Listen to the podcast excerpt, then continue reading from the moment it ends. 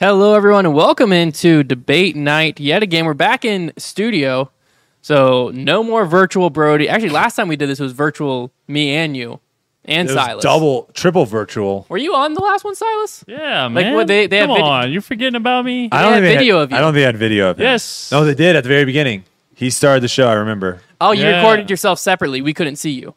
No, we couldn't see. That's how that's I. That's how we do the show you, all the yeah, time. You I can never, never see oh, for you. I can normally see you. I never yeah, see Bro- Silas. Brody can never see me. I can't see Silas right now. Yeah. Oh, you're perfect. Right. I got, that's how I we got, want it. I've got a great angle at Silas, yeah, yeah. straight through the two I just lights. Need to lean back a little bit. It's yeah. okay. But yeah, back in Virginia, fresh off of your first ever top three in mm. an Elite Series event, mm. and it was one heck of an Elite Series event because most of the talk from the fan side is a, was about the conditions. The course design, some people had some not so nice things to say about the course design. Yeah. Some people loved the course design. And from what I've understood, it was somewhat similar among the players where some people loved it and thought it was great. Some people were like, this sucks. And everyone thought the weather sucked. I mean, there's no way around yeah. the wind. But walk us through, I mean, what, what do we even talk about first? Walk us through, I guess I want to know less about this. We'll talk about the middle rounds later. I want to sure. know final round. That was your first lead card, correct? Because you're on chase card the second day, third day? Uh, third day lead card. You're on third day lead card as well. Yeah. Okay. Double. So final round lead card, though, yeah. is a whole different thing. Mm-hmm. What was that like? You know, name announced, that pressure of, hey, I'm actually here. I've got one round to push for the win. What was like your mindset going into that round? Yeah. No, it was, I was four back from Ricky. I knew it was going to be extremely difficult to catch him, especially with the conditions, you know, being, you know, more mild that day. It was still windy, but not nearly anything we had seen the previous days. And I knew my only chance really was to apply pressure early. Mm-hmm. I knew that was my only shot. Uh, if if he had, you know, four or five shots on me going into the back nine, it probably was too late at that point. I knew the only chance was to try to to make a push early, close that gap, and put some, you know, pressure on him of being like, holy crap, Brody is like one shot behind me, yeah, two shots, whatever it may have been. And uh, that was kind of my mindset, is like trying to get out the gates early, apply pressure early, and then see what happens on the back nine. Didn't go my way, but all in all, it was an incredible experience, that's for sure. Um It, there's something to putting yourself in a position to be able to actually take down a tournament, right? Yeah. And it's, you know, after that, I talked to Ezra a little bit too afterwards, because he, you know, he's been in this position as well at Las Vegas last year, where he was in a position on the final day to win.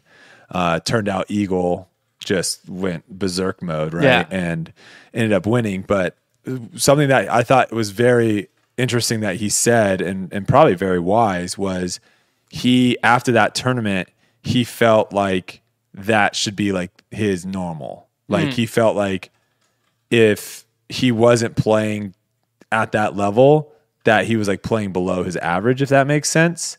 And he said that it, it, it made it, it, it caused for some issues, I guess, with his mental game a little bit mm. leading after that.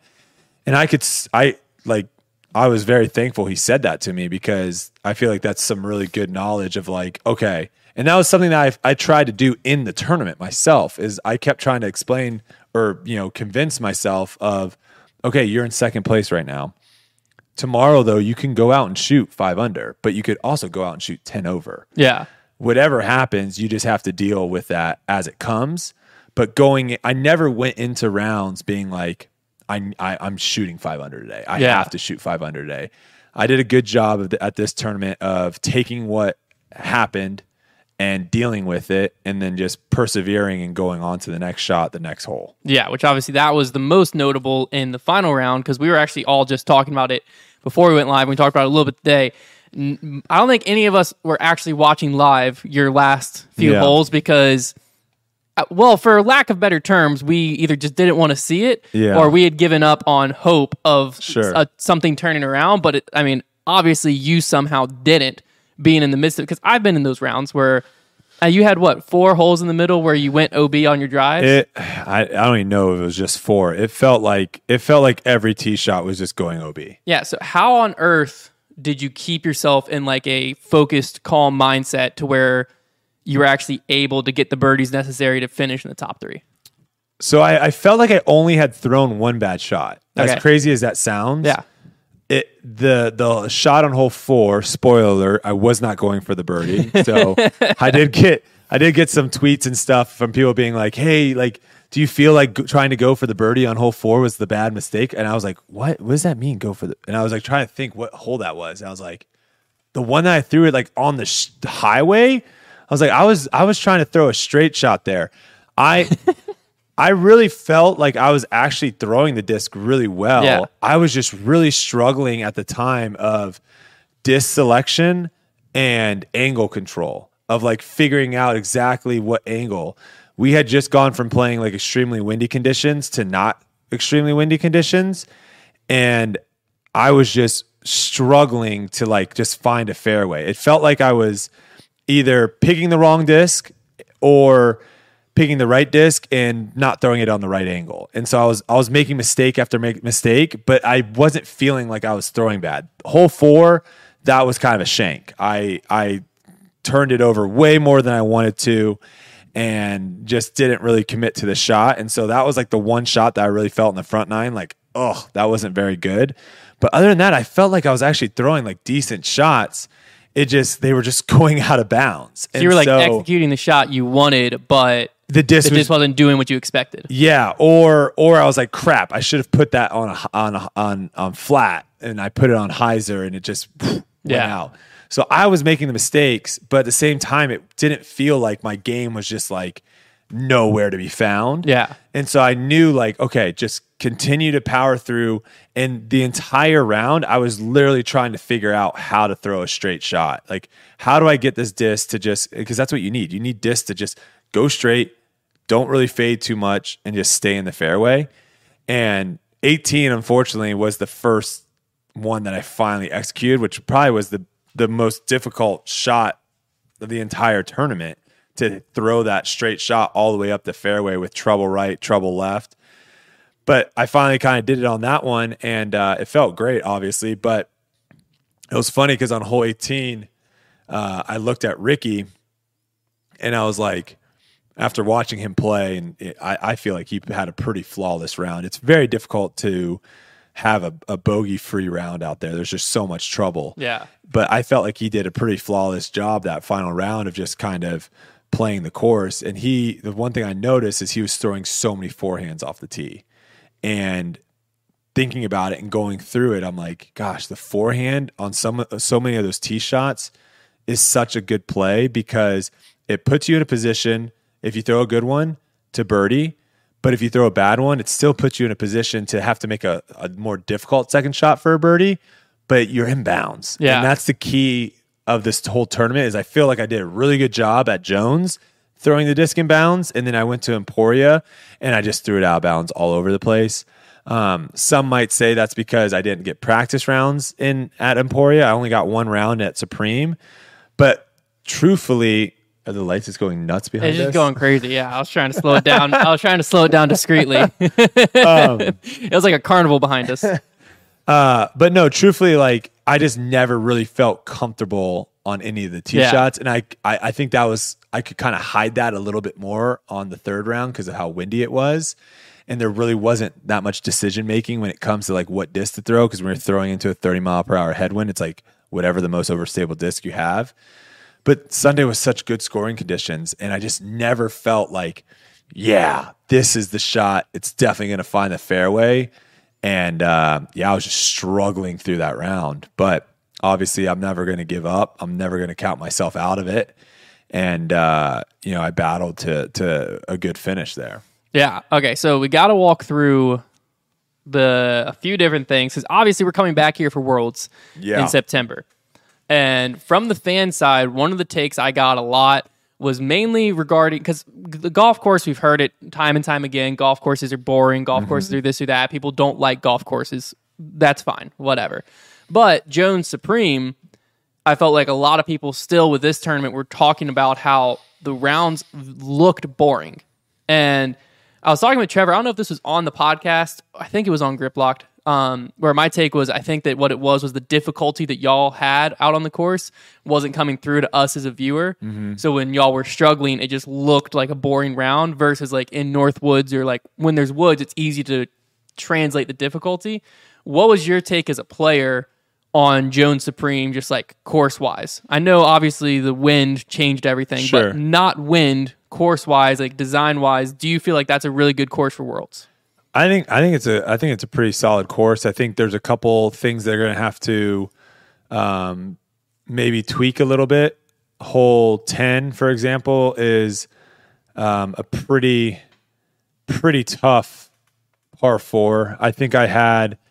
I believe they said on coverage I had the best drive on that hole. I think I had three fifty out and still had not a real good shot at the basket. Mm. You're still kind of throwing it up there and hoping it kind of just gets through. So either they probably need to like clean up the ceiling a little bit on that hole or maybe pull a tree out of the fairway to just kind of widen it up a little bit to give you a lane. Um, but if, if they could figure out a way of making hole one not hole one, I don't yeah, know how they I was going to ask you about that. Yeah, I don't think it's a great I think it's a great hole. I don't think it's a great starting hole. Yeah, I described it like Ben Simmons. Have you heard the whole thing with Ben Simmons recently? Mm. So, J J Redick on his podcast was talking about Ben Simmons, and he was like, the whole issue with Ben Simmons' jump shot is that he's not left-handed. He just doesn't know it yet. Okay. He's actually a right-handed player. Okay. And so he keeps trying to force his left hand, but really he's right-handed, and when he shoots right-handed, blah, blah, blah. So Ben Simmons, right-handed player, thinks he's left-handed. Hole one is hole sixteen or seventeen. It just thinks it's hole one right yeah, now. Yeah. Essentially. I think, yeah, I think if they can figure out a, a different reroute to make that later in the round, I think that's really interesting because then you'll see the different strategy of maybe some people laying up. And the layup play, I never did the layup play. Yeah, I was curious about that because last week on the podcast, you were talking about how you thought on lead cards you might see two, three, four people decide to lay up a hundred-foot mm-hmm. shot and then go for it. But then obviously once you got out there, you didn't do that. I didn't do it. A lot of people did. Like yeah. Ricky Ricky laid up, I believe, one round. Yeah, he um, went O B one round and then hit the drop zone putt. Yep. Uh, there was a couple other people that I've played with that laid up. So there were definitely people that were laying up. For me, I felt like laying up one, it, it was like not... You want to try to obviously push the O B as close as possible as you can. I just felt like that second shot after the layup was like not one hundred percent guarantee. Mm. So it's like if I go O B, I can just pitch up from the drop zone and take a four. Yeah. If I lay up, then go O B, now I'm, now I'm bringing five into play. Mm. So to me, it was always either a two or a four. Somehow I missed a fifteen-footer on the first day to get a three, which I believe I might have been the only person to hit the island to get a three. There might have been one other person as well. But uh, yeah, I that hole. I just think it's a cool hole later in the round to really, you know, one put obviously a lot of pressure on you yeah. because I think it was it's it's obviously an insane amount of pressure the first shot of the day. But if it's late in the round, I think it's going to build up that pressure too, and then also just you know to allow some people that maybe have the lead to be like. You know, imagine if someone had a two-shot lead and they're like, okay, well, I'm just going to lay this up. Now you're forcing the other person behind you to make a throw. They do make a throw. They get the birdie. You get the par. Now it's a one-shot lead with one to play or two to play. Yeah. It, I think it allows for that to happen. Or heck, both people go for it. One gets it, one doesn't. Now it's a two-shot swing going into two more holes. I think I think it plays much better there. But all in all, like, I love that course, wind or no wind. It, it will be interesting to see. Obviously, in August, it's going to be way less windy than what it was for us at D D O.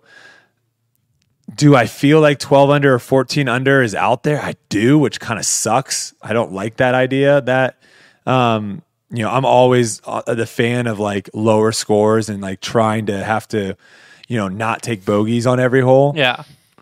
So I'm wondering how much easier that course will play without the wind.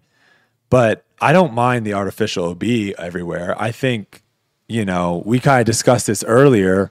Like, what would what would people's thoughts be if they decide to just put lakes everywhere? Yeah. Would they still hate the course? Or would they say, like, no, this course is sick because there's so many water. There's features. So much water. I mean, look at Memorial, for example. Does does anyone ever give Memorial like there's too much water? Do you ever hear like there's too much O B E water. I mean, I'm, I'm I've heard that from A Ms that have played it. Yeah, but I for, don't know from pros. I don't know from like I don't know if I've heard that from pros. Is that being their take? I've heard or, too or, many Heisers, or from but, people watching it. Yeah, you watching really, it not really because yeah, it just looks beautiful every time. Yeah, going. So I wonder, I wonder if that's like, if it's not so much the fact that it's O B is the problem. It's the fact that it's just like flags in the ground.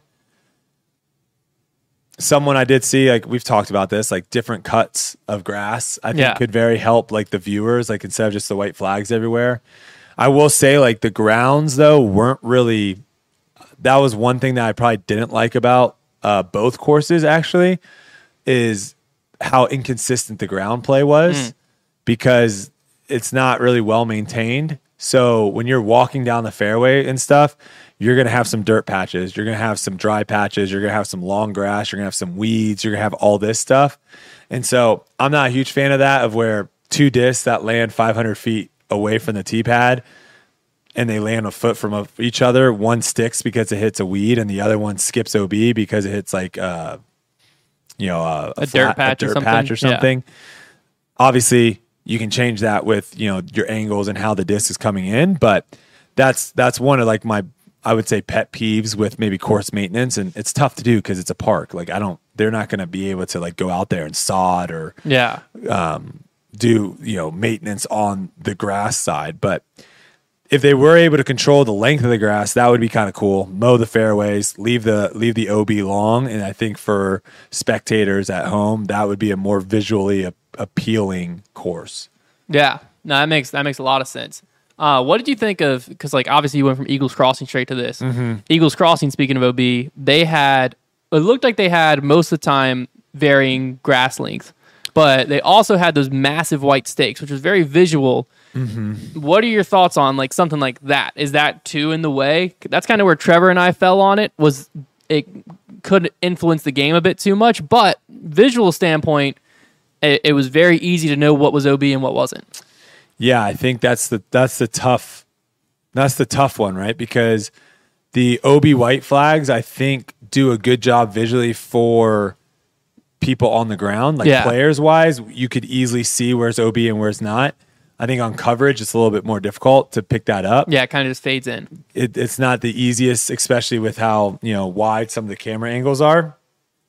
But the post, like you said, that brings in the other element of like, okay, well, what if a disc is skipping out of bounds and it hits a post and yeah. stays in bounds?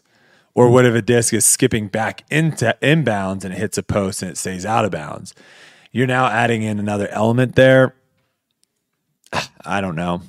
I mean, they had they had like these uh, posts around a lot of the road. And I, and I think we saw a couple times on coverage, some people hitting the post and staying out of bounds, some people hitting it and skipping back in bounds.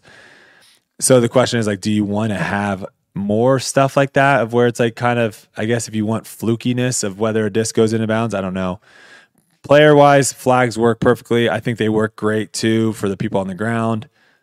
Probably not the greatest for live coverage. And I think that's why maybe some people were upset so much with the artificial O B. But I, I think if you are trying to make a challenging course, you have to have a lot of O B. We don't have, there's outside of woods, obviously, yeah, we don't have an open kind of area park styles, which I also think are good for disc golf. Like I think the shots that you can make in park courses yeah. are very interesting to, do, especially to watch in person as well. Um, I think, I think those courses still should exist, but the tricky part is like, how do you make those courses difficult? And I think the answer is O B, because you can't just have like someone. We've all played courses where it's like, all right, if you throw it five hundred feet off the tee, it doesn't like it doesn't, doesn't really matter, matter where you, where you go. You're yeah. going to have, you know, an easy upshot. And that's kind of been a lot of disc golf in general. It's yeah. just kind of like throw it as far as you can, get out there. Yeah. yeah, especially like park style courses. A lot of times, the only O B that comes into play is a road. And like sometimes for tournaments, they'll mark off like between two fairways, but a lot of times that doesn't happen. And so you have a six hundred foot par four and you're just in a field with obviously a lot of trees around you and stuff, but not like wooded trees. Yeah. Like, and you can always go over the top. Yeah. You just chuck five hundred, well, like for me, four hundred feet out there, and it doesn't really matter where I land. I'm going to have like a two hundred foot shot. You have something. So I can just throw it without any care in the world. Whereas if I know there's O B, I'm not trying that shot anymore because I need to get something in bounds. So now I, I have to go Heiser, or if I go for a big flex shot, I know I'm losing control I, and risking just being O B. I really wonder if the fans, how influenced the fans are from the pros. A lot. A whole lot. Because if, to to be frank, there was a lot of complaining and whining from pros on social media. Yeah. Right? And so I'm wondering, are fans seeing that and being like, whoa, okay, this course sucks. Like they're not they're not able, and it's it's very hard to tell whether a course is good or yeah, not. Yeah, well, great while while, yeah. while looking at it yeah. and not actually being there and playing. So a fantastic example of this was the Texas State's course, mm-hmm. where they moved away from Dogwood yep. to a more hybrid course. Mm-hmm. Obviously more open. Players took to social media to voice their complaints about it not being a wooded tournament anymore. And the take that now fans all had on social media that I saw and we talked about it a little bit was, oh, this is going to suck. This is going to be a boring Heiserfest. When that's not what the course was at all. Mm-hmm. It was, it was more open than Dogwood, but it, it wasn't a Heiserfest no. by any means. But because the players had first said, we're upset it's going from Dogwood to a more open style course, then fans' opinion immediately hated the course. And they'd never seen the course. So I think that that's the same type of thing on a course like this where on coverage, it might just kind of be hard to know how you feel about it. You're not super, like, it's not the most gorgeous course you've ever seen, but it's also not, like, an awful, terrible course, and you're just watching it, and then your favorite pro talks about how they don't like this aspect of it, and you're like, yeah, this course sucks. And then you just jump on that bandwagon really easily. Yeah. I, I, it would be really interesting if it, to hear from, like, fans' perspectives that didn't take to social media and just watched it and, and saw what, you know, they saw, because I think what this tournament showed you a lot was the players that are willing to grind out an entire round, grind out an entire tournament, make golf decisions when it comes to laying up, when it comes to strategically saying like, okay, I could throw this four hundred foot shot, but there's a lot of O B up there. So I think it might be smarter for me just to throw like a three hundred foot straight shot and try to get up and down. There was a lot more decision-making. And I think that also showed too with like how long some of these rounds took, because it wasn't the standard, just walk up to the tee, blindly throw your shot, walk up to your next shot, blindly throw it and move on. There was a lot of thought process taking place in multiple shots. Yeah.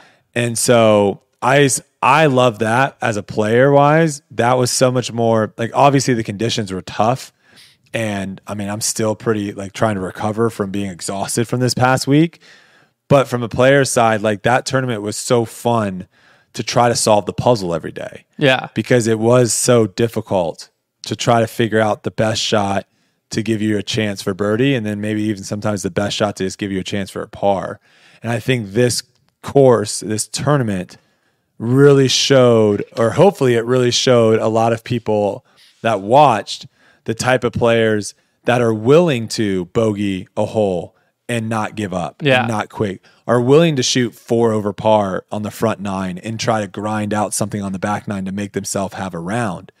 And the ones that are wanting to play courses where they shoot twelve under par. Yeah. And when they don't have a good day, they shoot seven under par. And if it's not set up that way, the course sucks. Yeah. I don't, I think that's boring. As a fan, I think that's boring if we have every course, literally the winner's forty under par. Yeah. Well, the biggest thing with that, um, from my perspective as a fan, w- is it's hard for any player. Like, you're not going to see these big sweeping motions on the leaderboard, mm-hmm. where like going into this final day, yeah, Ricky ended up winning, and he was the one who you kind of expected to most likely to yeah. win. Going, I mean, that was my fault, obviously. Like I, I was the closest one. Well, Simon had a charge and stuff. Where if Simon, Ricky, if si- Ricky would have slipped, people were ready to get in. in Simon, place. Simon had a good charge, but he was he, he was, was far back. Three shots behind me, I think, before yeah. the day started. Yeah, maybe four. I was definitely the one. Me, Jake, we were definitely the ones that. We're obviously the closest in striking distance because there was very few people even under par. Yeah, um, which was pretty pretty crazy to see for a pro tour yeah. event.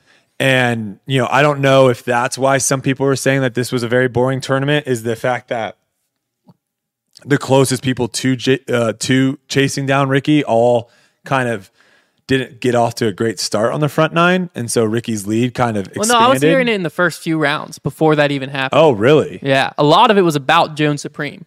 Oh, interesting. Um, now, back to the course being so hard and you had to, like, solve the puzzle. Mm-hmm. How much of that would, uh, or, like, your success in doing that would you put on having a caddy that you could talk through each shot with? Because I noticed pretty much there wasn't a shot that went by that you didn't at least consult with your caddy in some way. Yeah, I mean, I think it's always, I'm a firm believer, uh, if you have someone that you trust on the bag, now obviously this is the first time I've I've had Michael, which was uh, the caddy yeah. that I had at um, D D O.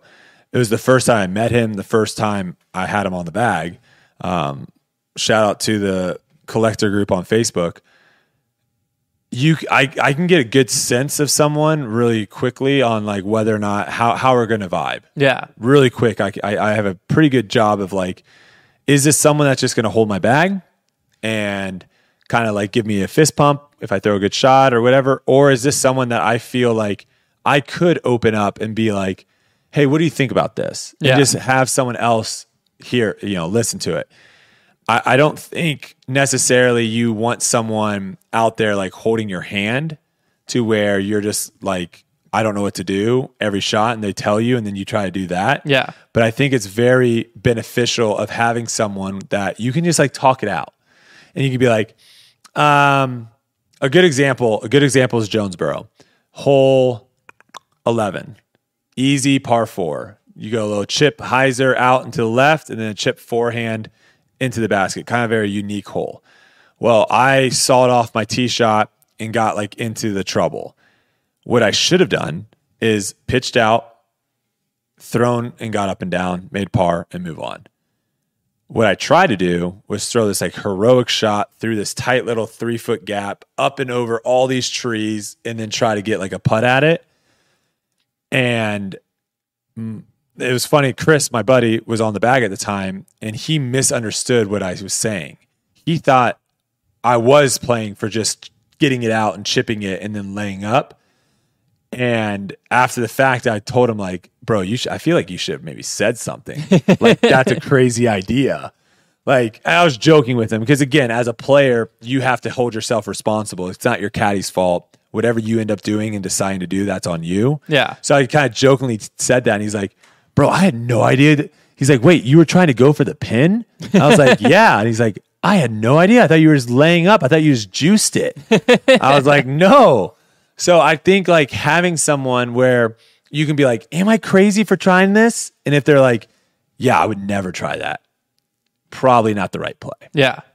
Yeah. I just thought that was interesting because so many players still either whether they choose not to or like, I know some players say it just gets in their head, but I feel like in a round like that, it's crucial to just have someone like you're saying, even if it's you, even if you don't talk to them, just to know I can bounce this off them. So you yeah. look at a look at a shot and you're like, should I get this aggressive? And you can talk to them and they can walk you through. Or even if you have them checking scores and be like, hey, just let me know if X, Y, or Z happens, so you don't have to constantly be looking at th- it or so on and so forth. I think this goes back to again like what we talked about of like this tournament is a real good indicator for not everyone, obviously, because I'm sure some people just had bad weeks. That, yeah. Like I could have easily had a bad week. I played well.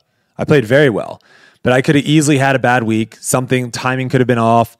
I could have really struggled out there. So it's not indicative for everyone that had that didn't shoot well, but I think you can look at some of the scores and and see some like, yeah, maybe that person is struggling a little bit on the mental side. And I think what you just said is a perfect example of like where you were saying like, yeah, some people like gets to them having a caddy or whatever. Like when would you, in what scenario would you not want to have a coach with you if you could? Yeah. Like you look at tennis, there, there are rules against, because the coaches are there, the trainers are there, like your family and stuff, a lot of times they're there and they're in like the coach's box. Like, and it's a lot of times like real close kind of to the players. And it is against the rules for the coach to be giving any sort of instruction to the player. And there's been people that have been caught like hand signals or whatever it may be, right?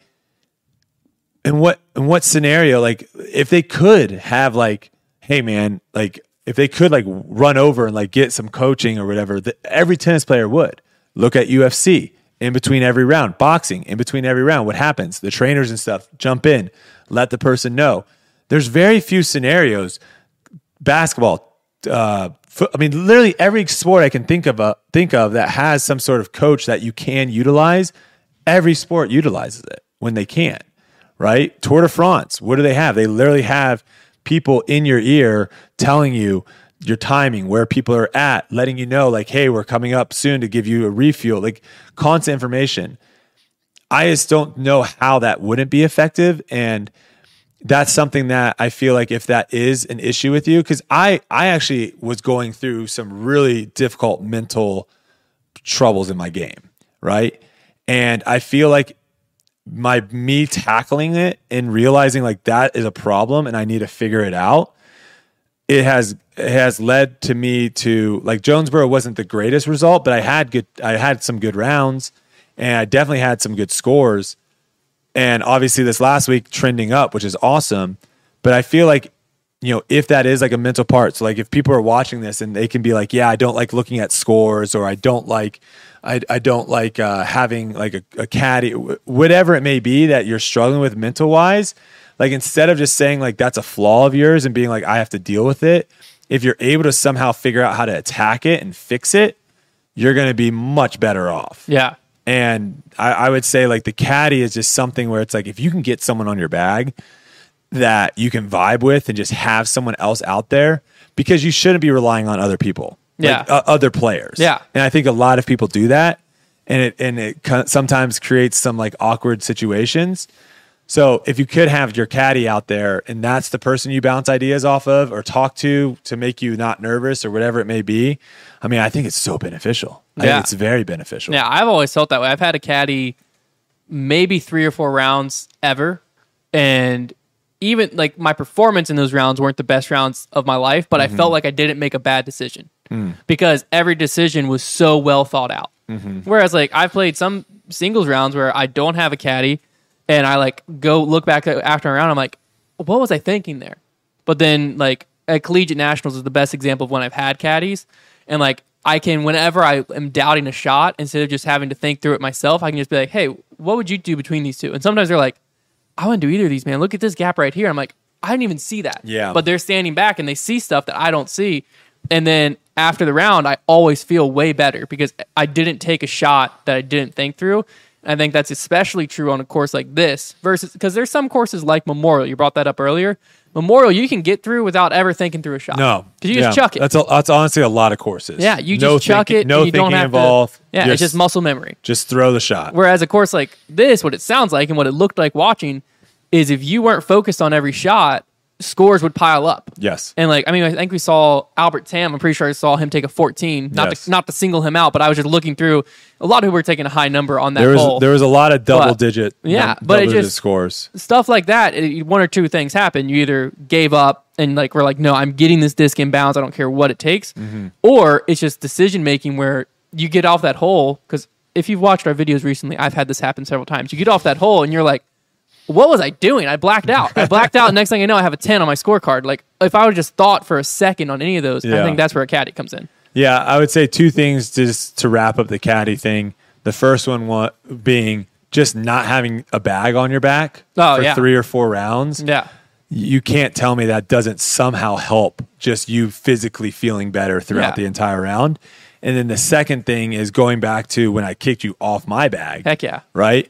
Like that, I'm the, still the only caddy of yours that's been kicked off the bag. That that uh that situation, like that's what I'm talking about. Where I was when I kicked you off is in a spot where I want to be able to blame everything and anything other than myself. I didn't want to take the blame that I'm throwing bad shots and I'm playing bad because of me. I wanted to figure out everything else that I could do. Yeah, and you know, people do this with scores too, right? You you look at the scores. Let's say, um, and I have a funny story about the scores here in a second, but let's say you go and you look at the scores and you're like, holy crap, I'm like below the cut line. And then you end up playing bad the next couple holes. You're just going to mentally say like, the reason I played bad is because I looked at the scores and I saw I was below the cut line. Yeah. Versus actually figuring out why did you actually play bad? Like what was the, what, what, what caused you to throw bad shots? Like what was it? And uh, trying to find like an excuse that isn't on you and is on some other kind of thing of like, well, I had a caddy today and I didn't shoot well, so clearly it's the caddy's fault. Like, yeah. I need to play without a caddy because I play way better without a caddy. Like, when you start doing stuff like that, it's almost like you're superstitious of where you're making all these other claims, and you want to be in a situation where it's just like, yo, there's going to be some days where I suck. The question is, how do I get through that round and get the best score possible on my scorecard at the end, knowing that today's not really my day? And if you can do that, then you can kind of survive and stay alive and still kind of be in the mix. Yeah. Funny thing about the scores, though, and this is also kind of an interesting thing. I think I think I'm on the fence on it. And again, I'm one of those people of like, until it's like against the rules, I guess, I'm not going to not do it, if that makes sense. So there's no rules of like not having your phone on you mm-hmm. on the course. Yeah. I don't, I could see that becoming a rule down the road of where, you know, you have to leave the, your phones in the locker room or your car or whatever it is, and and not have it on the course. Because I, I will say, and again, I'm probably one of the most, the people on my phone probably the most, because I actually keep U-Disc on my phone. Um, so I'm always popping it out after every hole. But uh, it was hole, I want to say it was hole ten, ten's tee. I texted Kelsey and I literally go, because I knew my front nine was terrible. I just knew I didn't play. I mean, obviously, I threw the disc out of bounds so many times. So I literally texted Kelsey. I was like, what spot am I in? Like, how far have I dropped? Because I knew, like, I didn't play that well. Yeah. And she's like, it doesn't matter. Just keep grinding. And it was one of those things of where I think, like, in her, what she was doing was like, I don't want to let you know that you've dropped so far. Yeah. But I do feel like my mental game has made a huge strive into being able to just dedicate all my focus on the shot that's at hand and try to execute that shot and not worry too much about um, what I've done in the past. Yeah. Right. So I feel like if she would have told me like, hey, you're in sixteenth place, I, I would hope to feel, I, I believe that I wouldn't be like, holy crap. And then all of a sudden just go berserk and like, you know, really like just collapse the yeah. back nine. Um, but yeah, I think, I think if you, as soon as you can start trying to figure out like, man, I've just been shanking the crap out of my drives and they're just going left. They're going left. They're going left. And instead of trying to like figure out like, oh, well, I wore these new shoes and I, I was slipping. And so like, that's why I was throwing bad shots. Or, um, I mean, I remember I remember complaining one round that my shirt was too tight mm. and I couldn't putt because my shirt was catching. Yeah. Now, granted, like there might see a little bit of truth to that. Yeah. But whenever you like make excuses outside of what actually is probably the, the the root of the problem, it's very hard to get better. Yeah. No, it makes a ton of sense. I think we talked about that way too long, Silas. You should have cut me off. Yeah, that's Silas's job. You should have Julius Caesar, Silas. Silas. You should have Julius. Have Caesar, you ever Julius Caesar'd anyone, Silas? Yeah, I did. I accidentally hung up on Oh, that's right. That's right. The accidental Julius Caesar. Well, back to the, the phone thing. We'll get yeah. to, you have, uh, after this, we'll get to, obviously, you have a bunch of questions that's been submitted from Twitter and Reddit and stuff. Yeah. The phone thing, I think, I've never really thought through it. Trevor brought it up on Grip Locked a little bit ago because he said to him, it was just crazy that people even use their phone. Like, that just doesn't, like, in disc golf, it's always been a thing, but, like, no other sport are you athletes regularly using their phone. And I think that when it'll become a problem is, not to go back to this, but it's the most recent obvious situation, is the Elaine King thing. Mm. If that text, instead of, we've went over Elaine King's intentions, everything checked out, seems like she had very good intentions, was trying to help out Kristen Tatar. But what if she wasn't? Yeah. And she sends a text to Paige Pierce herself, and Paige is also malicious in this scenario that's fake that I'm creating, right? And then Paige now calls Kristen on a rules thing that actually could have got her disqualified. So very, very hypothetical situation. But essentially, someone's watching the coverage, notices something that players didn't see, sends the text to a player, yeah. and then boom, now A, there's a whole bunch of questions around that because like video evidence just used, or we've talked about this before as well, I'm watching coverage and I notice on hole eight, there's a sneaky headwind, and you're on hole seven right now. And I'm like, hey, dude, hole eight, sneaky headwind, no one sees it. That's what my caddy did on a couple holes for me today. Uh, during the during But like the when he just walked up and he, felt it? No, no. He he went out early mm. and watched people well, see, play. That's fine. No, I know. But yeah. I'm saying like he did like kind of some scouting almost. Yeah. And was saying like, yeah, a lot of people I saw today were like coming up short and hitting this tree. The thing, the crazy thing is what you're saying is like if someone was doing that virtually. And it was basically live and live. Yeah. Yeah. Or or like literally someone throws a drive. Let's say it's like a head-to-head situation. Someone throws a drive and you can't tell how close that drive is. And someone's like, yo, that's a headwind putt, forty feet, death putt. He has no chance. He's got a tree in his way. Just lay up. You're good. Yeah. Like, it changes everything. Obviously, it's still crazy hypothetical. But, but these, are, these are all things happen. that... You, And the thing is, is you might say like right now, like who would do that, whatever. When money starts getting involved, yeah, that is that is a game changer. Well, it's also something that like like when the money starts going up, who's to say it hasn't happened? Yeah, no, you can't. You can't say that it hasn't. But like that's the thing of like stuff like that, because obviously, like if you're sitting at home, you're like, why the heck does it matter if players have their phone or not? Ninety nine percent of the time, it doesn't. It doesn't. It's a good way yeah. to pass time. Whatever. It does look awkward, I would say. Again, yeah. I think it does, even someone that uses their phone, I think it does look unprofessional and kind of awkward. But it's still like a, that's a personal preference thing more than anything. Yeah. But, but again, it's advantageous to have it, so yeah. I'm going to use everything I can. But I think those are the scenarios where like, if that came out, it's also giving an unfair advantage to the later cards who are playing while coverage is going on if that became a regular thing. Because then if I'm teeing off at eight a.m., I don't have coverage that someone can text me and let me know what's going on. Mm. Versus now I'm on a card that's around the coverage time and I can have people texting me, letting me know those things. Or if I'm in a scenario and I can have someone text me like you were saying of, hey, he, he has no chance of making that putt, whatever. Then it gives you, or hey, he's actually a lot closer. You better be aggressive here. When in your head, you're like, I think, I don't think that got there. I'll lay up. Yeah. And like those type scenarios, who knows what past situations could have changed if players had just one more hint of information. And also, who knows when that might start happening if people are like, hey, if they're not going to change it, because right now, as far as I know, that's pretty much in the rules of like, if I wanted to sit home and just text yeah. everyone I could on the cards and just let them know. Yeah, there's nothing against I that. mean, the only thing is like the rules question, that would be a blurry line of like video evidence, but I wouldn't be using the video evidence to call it. I'd be using video evidence to make someone aware of it.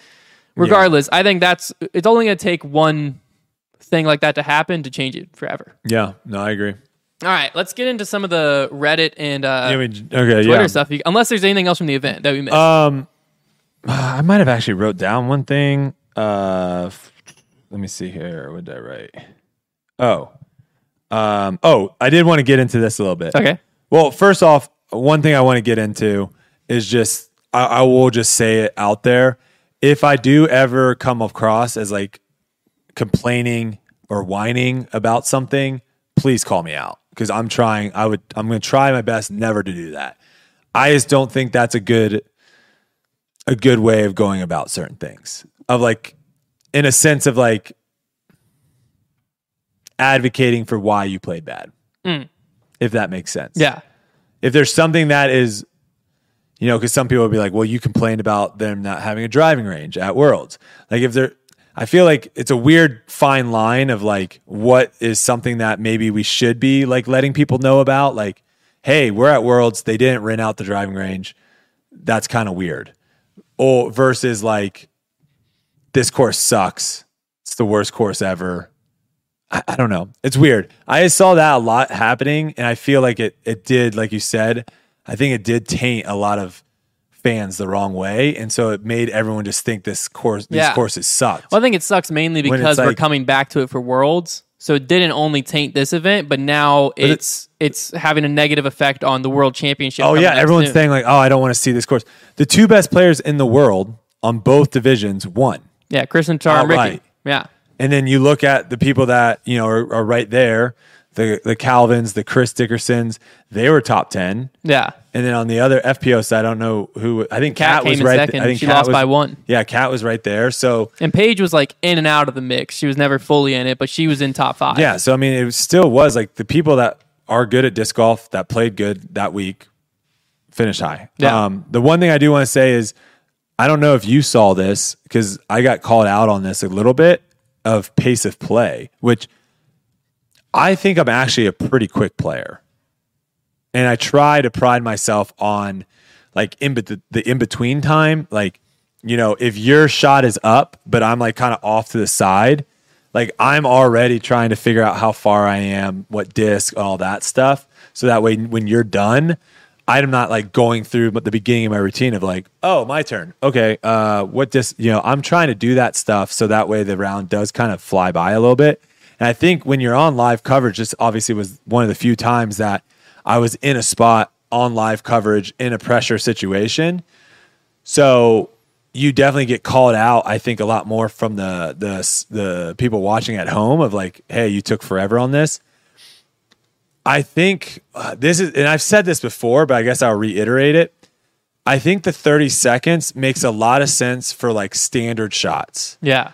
A tee shot, a twenty, a putt inside a circle with no obstacles, a two hundred foot approach shot with no really O B around, nothing really for you. Like standard shots, I feel like thirty seconds is plenty of time for you to shoot the target. How far am I? Get up, do your fifteen second routine, throw the disc. Where I, I feel like the rule, and we've talked about this, I don't think there actually should be a thirty second time limit, because I think what ends up happening is in any scenario that you take more than thirty seconds, people are like, oh, time violation, this guy's taking forever. I think it should be a pace of play situation of where they map out, okay, after the first three holes, you should be at this time in your round. After six holes, you should be at this time. After nine holes, you should be at this time. And they can kind of gauge that too off of how far away you are from the people in front of you. Now, obviously, live coverage, when you have cameras getting set up, when you have to wait for spectators, when you have to move spectators, because there was three or four holes that we literally just were like, these guys are right in our way. We need to move them. So like that takes time. So you end up playing slower, obviously, than the groups in front of you. But my whole thing is, did I take more than thirty seconds on multiple shots? one hundred percent. Should I? one hundred percent. I don't think disc golf should be a sport where your disc is in a bush that you've never been into, that first off takes you a while just to get into the bush to see what you've got going on. I don't think we want to have like these like shot clock situations where it's like five, four, and you just like grab a disc out of your bag and jump in the bush and chuck it and hope for the best. Like those is, we kind of talked about this on the last episode with the caddies of where we can get microphones like these, um, I don't, what do you call those, Silas? The ones that they use on football games where they like, they shoots them from way across the field and you can hear them. Oh, I, I don't know exactly what it's called, but it's like, it's like a big dish. The one with like the yeah. shield looking yeah. thing. Yeah. Like the, a the dish. Big, they have the big dish ones, and then they yeah. also have the ones that are just like huge microphones. Th- those are the ones that they use in golf, where you don't have to get ne- necessarily that close. Like if I, it's just was, a shotgun just a mic. Shotgun mic. It's yeah. just a ginormous sh- shotgun yeah. mic. Yeah, it's basically okay. just like booming someone. Yeah, yeah, like a boom. Yeah, yeah, yeah. That's what I'm talking. Yeah, about. same, same thing. If if they somehow had like, I would say that would be like the next thing that I would love to see. Like the drone operator, great. We love the drone. Own shots, but like the next piece for the live, I think would be incredible, would be someone that has a boom mic or something like that, a shotgun mic that can go around and pick up better sound, because a lot of times the camera guys are so far back and the can- the microphones on those aren't the greatest. I think then you're not just sitting there watching someone and you're not really able to hear what's going on. And so I, I do think from a live perspective, it is probably a little bit boring. But if you could actually hear their thought process, again, talking to the caddy about what you're trying to do, what throw you're trying to do, I find that probably very interesting. Yeah. But again, my point being, if I take more than thirty seconds on a standard twenty-five foot putt, one hundred percent call me out on it and be like, bro, you're taking forever to putt. But if I'm in a bush and I'm trying to figure out how to get up and down for par, and I've never been over here. I'm trying to figure out where the O B is. I'm trying to see, like, is this a gap? Can I skip it? I'm trying to get all these scenarios. That's so that's almost impossible to do in thirty seconds. Yeah. So that's where it's like, I'm okay with someone taking more time. Even when I'm playing with someone, I'm okay with someone taking more time on those type of shots. And then we just speed up the pace of play of like, okay, we walk a little bit faster now. Or the next shot, you know, it's a very basic shot. We're only going to take ten seconds on it, and we're moving on. Yeah. I don't know if it's really going to be that exciting if all of a sudden, like, we have this shot clock thing of, like, thirty seconds starts now, and and we're just having guys making terrible decisions because they don't have enough time to think. Yeah. I've had I've had similar scenarios what you just described on, like, my cards where someone's in a spot. Because I'm a relatively just, like, I'm a very fast player ninety-nine point nine percent of the time. Um, but I've played with some people who are like relatively slower players, mm-hmm. and then you put that together with being in a bush or something.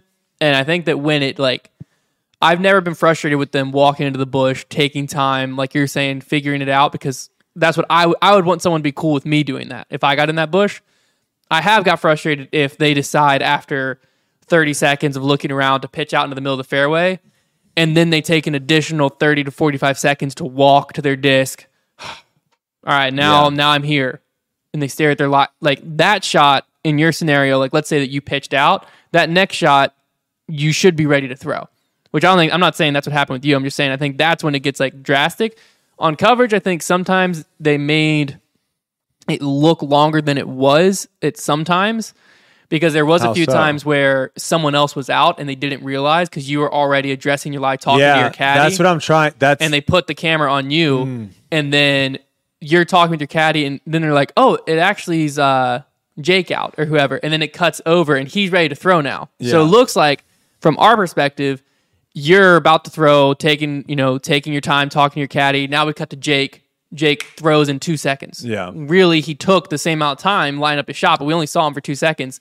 And then we're back, and now you're at your lie, and now you're taking ten, twenty seconds. Yeah. And it's like, Brody just took a minute and a half to throw this shot. Jake literally threw his shot, well, but really you hadn't addressed your lot yet. It wasn't your turn to throw yet. That when I can do that, I think like when I, I mean, obviously I was throwing in the final round, I was throwing the disc all over the place, right? So there was multiple times of where they're all in the fairway and I'm like way out here. Yeah. So if I can get way out there, even though I'm not up, if I can get way out there and start trying to figure out what I'm going to do while they're throwing. That I think also speeds up pace of play. It's the same kind of scenario too that we, you know, I do this a lot too of where, you know, also this Frisbee shout out real quick. Uh, the disc store that we have, Foundation Disc Store on Instagram, we're doing a, a giveaway. So if you want to follow Foundation Disc Store on Instagram, follow, chance to win this. But we're going to use this as, can you see this, Silas? Yeah. You can see this? Okay. So if this is the yeah. basket, if this is the basket, that's your roll. Nice. This is someone's disc. It's twenty-five feet away. Okay. Here. This is my disc. It's twenty feet away here. We're walking up the fairway here. There are some situations where maybe these other two people are like parked over here. There's some situations where, again, like I think this is something that is this against the rules? Maybe you can tell me, but I think it's like, hey, do you like we're pretty close? Do you is, is it do you want me to go first? Because we're walking up here. If I go first, I can putt. They're all standing here. I putt, and then now we all walk back here. Yeah. And now they putt, boom, boom, boom, versus what sometimes they'll be like, oh, well, I'm out. So then I will walk over here, right? Yeah. Because I don't want to stand right behind here. Putt. This guy putts. Then I have to walk all the way over here. And then these, these people two people have to move. Yeah. Then I putt. Then they come back. And now you have like this slow situation. So I think there's a lot of things like that in my head. That's just like, okay, those are like easy ways of, of, um, you know, speeding up the process. Cause obviously I know watching people want to see shots. And I think this also, this problem immediately gets eliminated when there's more cameras, right? When there's more coverage, they're not going to sh- sit and have someone for a minute, unless it's a very, very important shot. Which at that point, I think that builds, right? Yeah. Like if if someone's sitting on hole sixteen and they're super at a D D O, right, the island hole, if Ricky walks up, let's say Ricky has a one-shot lead and he walks up and he has a caddy and they're talking and they're super indecisive, they're throwing up, they're like the wind's going nuts and you're hearing the conversation of like, I don't know, man, do you think it's a felon? I I, no, I think I can get my slammer. Like they're going back and forth. At that moment, I think that is exciting. Yeah. Especially when it's like the tournament on the line. When the tournament's on the line and it's just some shot, you're never going to see that. They should be going to the other fifteen, twenty cameras that they have on the course, right? And just like yeah. shot, shot, shot. So I can see like final lead card, especially when like most people are already finishing and so there's only a couple people on the yeah, course. I think that's when it gets to be a problem. It, gets, like, it feels like, oh my gosh, these guys are taking it, so yeah. for long. But it's yeah. like in certain situations, it's thirty seconds... When you have to like get into a bush and then get out of the bush, get a disc, get back in the bush, try it. Yeah, I, well, takes, I think takes some time in golf and disc golf in general. There's just some scenarios where it'll never be exciting. Um, which the most obvious is like for the most part, coverage this year, I think, has done a good job of jumping around and showing as much cards and stuff as they can. But there does get a, a point where the lead card's the only card out there. And that might yep. be for the last two holes. And so it's like, we can go back to highlights. We can cut it to the booth and have Nate and Terry, you know, shooting the breeze. But if it's a scenario like this weekend where Ricky has the win locked in, basically. Yeah.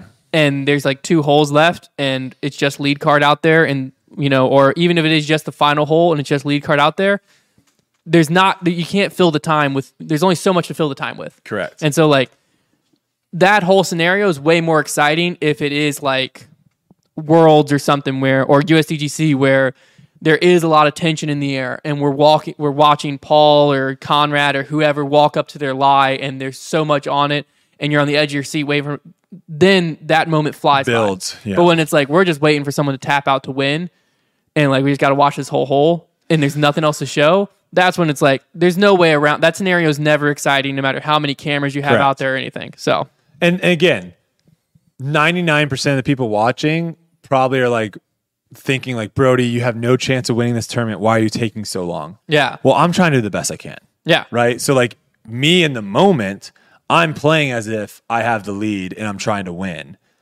Obviously, I I know that I didn't. Yeah. But I'm not just going to care, carelessly go out there and be like, well, I have no shot at winning, so I don't really care anymore. Yeah. That's just not how I am. I'm going to fight until the very last hole, and I'm going to try to do the best I can until the very, very last putt. So I, I guess sometimes it can be taken the wrong way, but just realize I think for the most part, most people on tour do try to play at a quick pace. Yeah. Um, all Real right. quick, we got Yo. a uh, we got a super chat from oh. Jonathan Adams. Uh, he's going to ask a question. He said, what are your thoughts on condition variability, uh, that is wind gusts that introduce element of consistent unpredictability that doesn't even apply across all players during each shot? So it's just saying like wind gusts. Yeah. Like, yeah. The gusts were obviously a lot, were really terrible Monday or Thursday, Friday, Saturday. Sunday, it was pretty much a consistent like ten, fifteen, and then I think it dropped even to like seven or something towards the end. The the wind gusts definitely caused um, issues, but I think they were manageable in the sense of like throwing shots where they would uh, be minim, um, minimalized, minimized, I guess yeah. would be the thing. So you know it's windy, right? And you know there's a chance for a wind gust.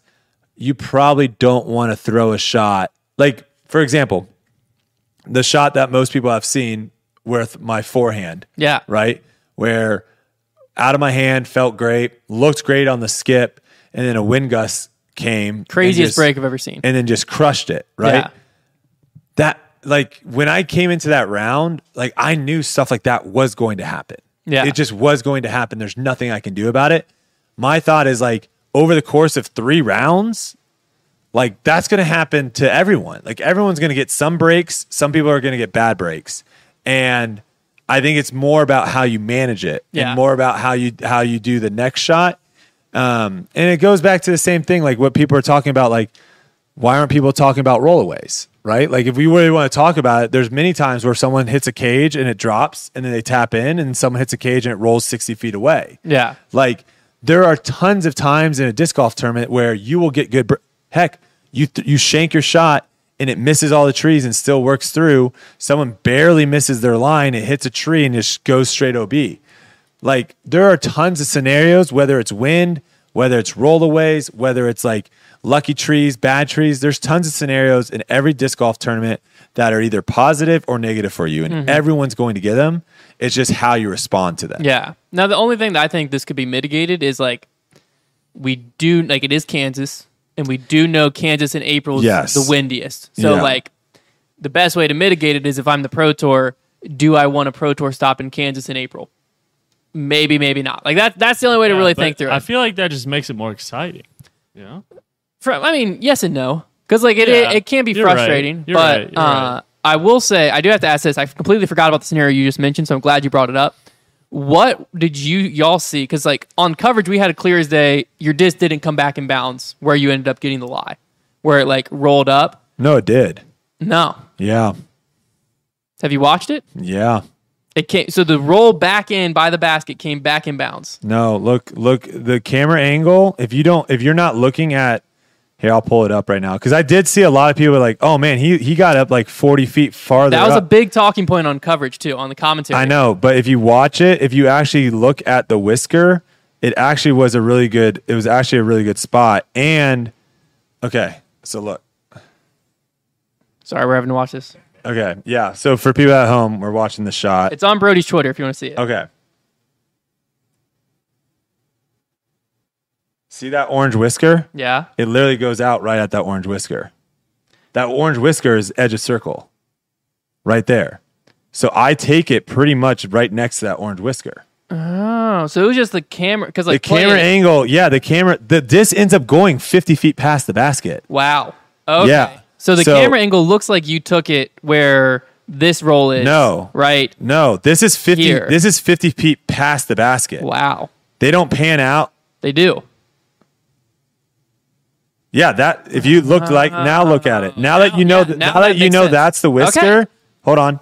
Yeah. Now that you know that's the whisker, and that's your you disc? Can see yeah. how far deep that is. Yeah, because the like, camera angle, wow. the camera guy right now at this point is like probably eighty to ninety feet behind the basket. Okay. I, yeah, that makes sense now. Yeah, so they, I basically end up, I think I did probably take it maybe five to seven feet further up. Yeah, but like that's a normal but, range. I mean, from where we were way back there, yeah. yeah no, so that, that's a normal range. On the coverage, it looked like you had taken it where that mm-hmm. second roll happened, yeah. and that's what the commentators thought no. too. And so everyone was like, okay, well, that was an awful break for Brody that it went out, but then like he at least got a decent break because he took it forty feet farther than he should have. Yeah. When really you didn't. Okay. No. Wow. Yeah. I'm glad I asked that then because I was sitting there. Very, There's a lot of. I was confused on like I thought maybe y'all's perspective that roll looked like it came back in. No, no, no. We never. I no, happening. I knew it never. It never touched back in bounds because there were people uh, up. I think people up by the green thought it because where I was, I could easily see the O B line. Yeah. Because I was literally right on it. So the people up at the green, as they saw it rolling back, they were like, yeah, cheering, thinking that it rolled back inbounds. And I was like, oh, they clearly can't see that it never came back in. So yeah. I knew going up there that it, it it went out of bounds and never got back in. Um, but yeah, camera angles a lot of times will... Yeah, it messes uh, with the perception of it. Mess, yeah, mess up some stuff. So well, there you have it. All Hunter, right, Hunter, back to that win question. Yeah, a part, there's a part two. Oh, okay. Um, he said, "Is there a we a wind speed limit, like so that like a round gets canceled if yeah, we're playing? Yeah, if there's a certain amount of winds, certain mile per hour, that'd be interesting. I didn't know if you knew. There's not. No. Um. I'm thinking like, like should if there's like fifty mile an hour winds. Yeah, you're, you're playing like, that thing. Yeah, I played in Hurricane Matthew in uh, South Carolina. They eventually called it because of thunder and lightning. But we were playing in like I don't even want to know what winds we were throwing in. It wasn't fun. No part was fun. There wasn't a disc stable enough. But um, I don't mind that because like the whole reason I hate the only reason I'm thinking that is the whole reason I hate the world distance record, uh, which is like eleven hundred feet or something crazy, is because like that wasn't like an eighty mile an hour tailwind. Yeah, and it's it was the same like thing in the like, middle of the desert, right? Yeah, and when, like when you're they running, they should have they should have yeah. You're talking about like the hundred meter, like there's yeah, there's regulations there's, of like world if record it's too can't fast, count. Yeah, if it's too fast, and yeah, too like much if you have assist. Too much of a tailwind, the uh, world yeah. record can't count. Well, because, yeah, that like, makes sense. It it's assisted you. you, but you yeah. can't you can't you can't shut down a tournament because of wind. Well, I, I, That's I don't know. so soft. That's so soft. Well, I didn't it know. It's like, not like a safety well, thing. Well, what are they going to do? Oh, this tournament like just if canceled? Gusts are, I wouldn't think it's like fifty mile an hour. I'm thinking like eighty mile an hour wind gusts. So you're playing a tropical storm. Hey, with no lightning, that's, that's a tro- possible. That's a tropical storm. Those things can happen with no lightning, and then you're playing in that. I don't think eighty miles per hour is... A, is I don't think that's normal weather. It's not normal weather. No, Kelsey would know. Kelsey, can not. you get eighty miles per hour normal? Or is that trop? Or are you in a tropical storm? You might be in a hurricane one. Tropical storm. All right, so you're we'll put it at seventy-five. You're in a tropical. We'll draw, storm. We'll draw the line at seventy-five. We'll meet in the middle. Okay, right. No, it's too I'll soft. See that. I'll see that rule. Okay, well, so I don't think there's a rule on it right now. Right, right now, it's pretty much just lightning. Yeah, or it might I be mean, like it might be sense. more obscure of like dangerous conditions where like oh. if it's something where like a, I'll look it up. I'm pretty sure it's just lightning. That's the only thing I've ever been called in for is lightning. But I could see. All right, I could well, see if it was something crazy. We're gonna go to some Twitter things. You guys, I'll have you guys jump in when you feel like you need to. Um, okay, so Ad Nauseam asks, what changes did you make to your mental game to help you fight back on day four? Uh, so this kind of goes back to what we were talking about a little bit, about where I assessed the situation earlier this season, about things that I was doing that I didn't like. Mainly, I was so focused on my score, yeah, my overall score, and not, and I was I was lacking focus on each individual shot. And so I've done a really good job of being able to try to. I'm not perfect. I still obviously uh, stumble and mess up every once in a while, but I try to like put the blinders on everything when I set up for a shot and try to think about only that shot. Try to execute that shot, and the main thing is try to commit to that shot. So regardless of what it is, I would say I still probably had seven to ten times where I didn't do it this week and did not really have good shots come out of it. But I've, I'm trying to work on, like, if I'm questioning or not one hundred percent committed to a shot, I'll take a step off, rethink about it, and be like, no, this is it. Commit, commit, commit, and walk up and do it. And have that, you ever read the job. book uh, Golf Is Not a Game of Perfect? Gosh, no. I'm, I'm so mad you said that. Why? All right. I thought we've... That was a legit th- question. I thought we've talked about this. Have we not? Have we talked about it? I thought we... Because what you just said, your whole mental mindset is like the what that book lines out. Okay. It's like almost word for word. It's written by a sports psychologist. Is it about golf? It's about golf. It's about but golf, But it applies a lot baby. to disc golf. It's about golf mindset of like, not every shot's going to be perfect. So you need to go like... shot by shot. No, it makes sense. And you can't change the shot you, you just got took. To. Uh, Summarizing a lot. Our our buddy Dust asked, the O B at Jones Park, and if people are whining too much about the O B that was used. Yes. Shout out to Dust. He was solo commentary on uh, Gatekeeper. That's hard to do. He did, he did a great job. Yeah, yeah I, I, think people, to it. I think people were complaining too much about the O B. We all had to play with O B. Um, it is what it is. Figure it out. Uh, Guy Fieri says, are you a player that keeps up with U D I S? Not the real Guy Fieri. you, you thought for a second. Well, you said it. I just had to look over and see if it was uh, him. do I do I check U D I S throughout the round? Are you aware of uh, position relative to the field after each hole? Do you pl- just play your round out and occasionally take a look? So it just it's one hundred percent um, situational. Mm-hmm. Uh, I knew I knew I was so first round, second round. I looked at scores before my round, because I think that is kind of beneficial to see what's out there. Yeah. Right. So if if someone, you know, if people are shooting ten, twelve under par, you have like, okay, it's scoreable. If people are even to five under, you're like, okay, it's going to play tough today. Yeah. I think that definitely helps kind of get into the round. But during the round, I won't look at scores unless there's a cut. Mm. And I think that like going into the cut round, I think that I'm close. I'll normally... start probably taking a peek at it around then it like, could affect your decisions. Around like hole twelve, thirteen, fourteen, some in that round. I'll probably take a peek to see. Um, and then final round, uh, I won't look unless I, unless probably towards the end. You know so what? I, I didn't, I a... didn't look, I didn't look at where I was until um, the, uh, until after my, um, sorry, after my approach shot on eighteen is when yeah. I asked my caddy, what place am I in? Yeah. And he said, if you make this putt, you tie for third. Nice. And I was like, whew. And I goodness. did not, I did not get an applause. Like I thought I, I, for throwing a shot like that and getting that close, you would think like the applause would be like, cause it's a blind shot. We can't really see where the disc ends up. So like the applause I got, like, I'm like, I think I'm forty feet. So you're thinking, I got to hit this forty-footer for three, yeah. for tie for third. Yeah, and then, oh, we, boy. and then we walk up and get over the, and I'm throwing the, I'm throwing my clear get freaky, which is nearly impossible to see. Yeah. So we get up over the thing, and I'm like, oh, I'm parked. I'm, in, I'm inside, baby. Yeah, I'm tapping in. You know, I just had a thought I've never thought through. At least I don't think so. I wonder, because like one of the most common things I hear pros and people I play with and all kinds of like disc golfers in general that I've played with and heard talk about scores, a lot of them talk about like, I don't check, I don't check scores. It messes with me. I don't want to know where I'm at. I wonder if like live scoring is a relatively recent thing to the sport. And mm-hmm. a lot of players that have been in the sport a long time just didn't have it.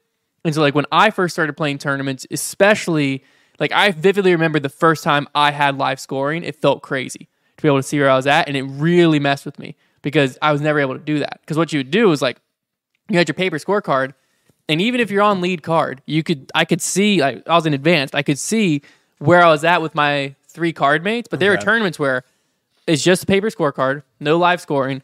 I pulled ahead of my three card mates on lead card, and I Posted. put I kind of put into cruise control, get in, I lost by like three. I'm like, what the heck happened? So then the next several tournaments, it, it became a thing where like you couldn't think about score because it, it didn't, like the people who you were with, it didn't matter if I was beating up on everyone on lead card because like I couldn't see scores. So I had to just mentally get in a zone where pedal all the way down. Interesting. So I'm wondering if a lot of disc golfers obviously created played that habit. Yeah, they now... obviously played in my era, the same era as me, where live scoring wasn't a thing, and now live scoring's a thing everywhere. Yeah. And you can get on to sixteen and look, but it's I like one hundred percent. That's like, like a mental thing of like I I never used to check scores. I'm not doing it now. If I would have played the first like twelve holes way better, I one hundred percent hole sixteen would have looked. Yeah, one hundred percent. But I I knew like I knew that I basically had dug myself a hole and I needed to climb out of it. Yeah. So looking at scores, like. There's no reason to look at scores because, like, I for me to finish as good as possible, I need a birdie out. Yeah, right. Basically, on hole ten, that's what I was thinking. Like, I need a birdie every single hole. But had I played the front nine a lot better, I one hundred percent would have looked at yeah. scores to see, like, because most of those cor- the back nine, there's very there's not really any hole. Maybe hole maybe hole fourteen, hole fourteen, you can get really aggressive on your second shot to try to birdie that hole. That hole's very difficult. Um, but other than that, sixteen and then eighteen are probably the only other two that you can kind of probably play a little bit differently, like safer or not. So yeah, if it, if your strategy is not going to change, yeah. then I've never thought of that. I, I guarantee you that's why so many disc golfers have trouble with the scores, is because like it just wasn't a thing back then. So Adam Maxey, why did why did the win make for more parity than a normal tournament? I think the two best players in this moment won their respective divisions. What holes would you like to see change going into Worlds? Uh, I'll just I'll just answer the first one. Why did the win make for more parity than a normal tournament? I think there's a lot of really good, really, really good disc golfers that only know how to play one way. And when that one way isn't working on a course, they don't know how to go to plan B. There is no plan B. And so I think you saw a lot of people that they only know how to play aggressive. They only know how to try to birdie, birdie, birdie, birdie, birdie. And that was not this tournament. This tournament was how to minimize penalties. How do I keep the disc in bounds? How do I get out of position and save par? And uh, I think that's what you saw. I think the people towards the top of the leaderboard figured that out, and the people towards the bottom uh, didn't, or just didn't have a good week. Uh, Jack Cody, do you think there is anything to performing better with less practice time? Three-fourths of the guys who went to Eagles Crossing got top ten this week. I see it as maybe playing more in an instinct. I no, okay, hold up. There is something to this conspiracy theory, and I think I know what it is. Oh boy, Eagles Crossing forces you to play golf.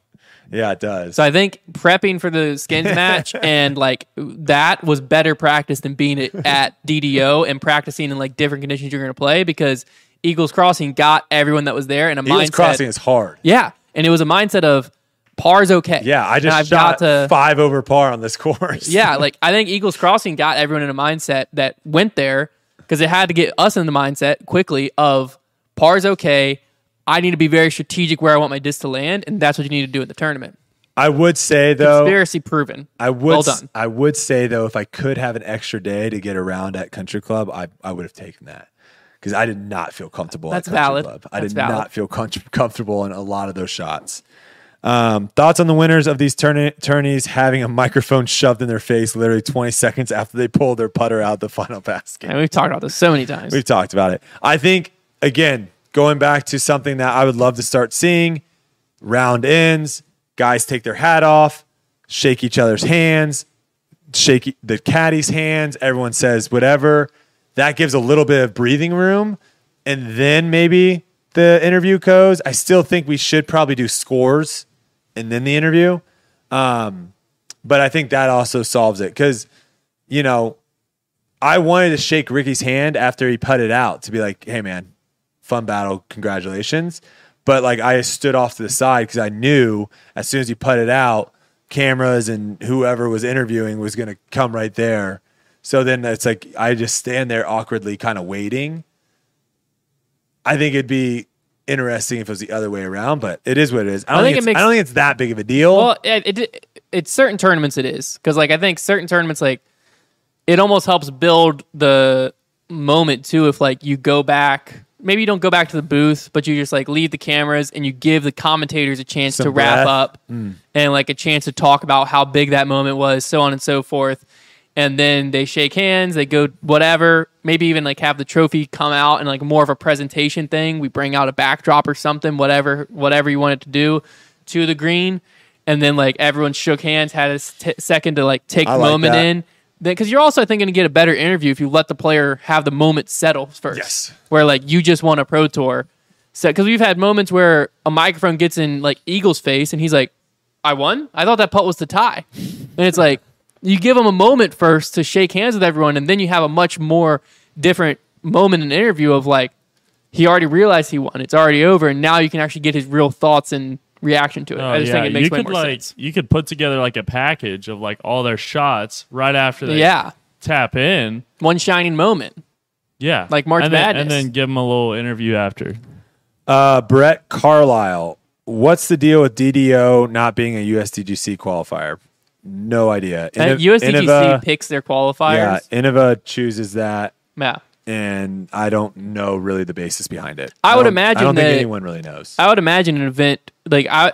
this is just pure speculation, but I would guess they don't want an event that, like, is their competitor, one of their competitors' titled name, like the the Dynamic Discs Open, being a qualifier for their event. Yeah. That's what I would imagine.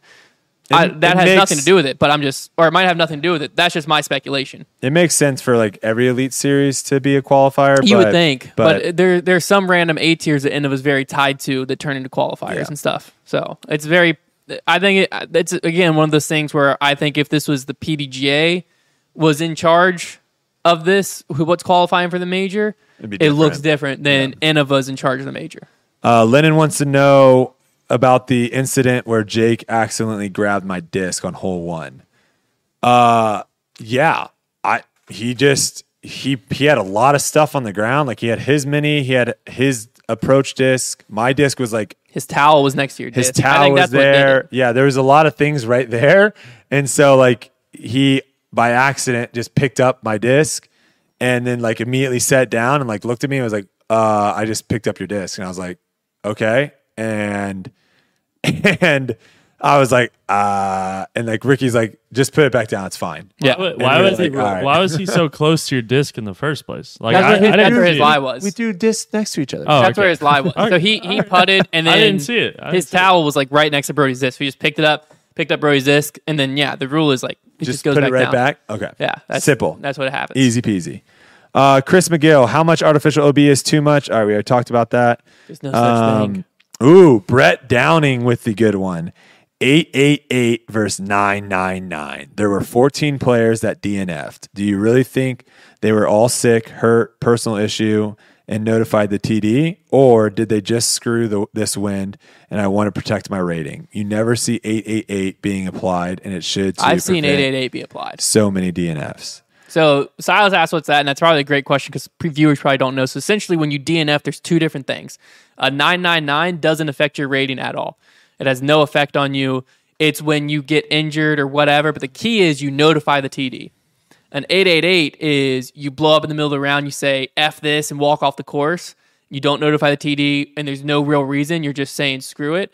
And the eight eight eight, I forget exactly how it factors, but it factors to negatively affect your rating. No matter what you're rated, an eight eight eight goes in to negatively affect your rating. Typically, an eight eight eight's not used because, A, the T D, it's not the T D's de- decision to make if that player's faking it. That Yeah, okay. That bee sting really did you in. All right, you're faking it. Like, you know what I mean? That's not the T D's decision. If a player comes to you, even if they said it's their right ankle and they're lifting on, limping on their left foot, if they come to you and say, I'm injured, I'm not that's playing. That sounds sus to do. Yeah, if they say, I'm injured, I'm not playing, whoa, whoa. And then you nine nine nine them. You you give them the D N F that doesn't hurt their rating. You don't. It's not your job to question and be a doctor. So assuming all of these players reached out to Jeff Spring or the tournament staff, whoever they needed to, and said, I'm not going to be able to make it tomorrow, or, hey, this is what happened during the round. even if it was the wind got in their head, if they reached out and were like, hey, this is what happened during the round, I'm really just, I feel like I can't push through it, I'm going to have to drop out, then yeah, you give them a nine nine nine. So they're all nine nine nines? I believe so. I didn't I didn't look. I will oh. say... I've I, seen eight eight eights applied in a tournament, and every time it's been very justified, where it's like a player just literally doesn't show up or doesn't say anything, or a player like yells expletives as he's walking to his car, and just it's like the T D's like, I don't even care if you come tell me you're leaving. What you just did, eight eight eight. It's over. I think this is all I'll say on the matter. I think you would see a lot less D N Fs because fourteen's a lot. Obviously, COVID hit. Yeah. Some people got hit with COVID, but I think you would see a lot less D N Fs. And we talked about this a little bit uh, earlier today. You'd see a lot less D N Fs if ratings weren't so tied to players' sponsorship money. Mm-hmm. The fact that, like, let's say, Silas, that you're at nine nine eight and you're with, uh, let's say, Gateway, right? And Gateway's like, Silas, for you to get to the next tier, man, as soon as you hit one thousand, you break into that next tier.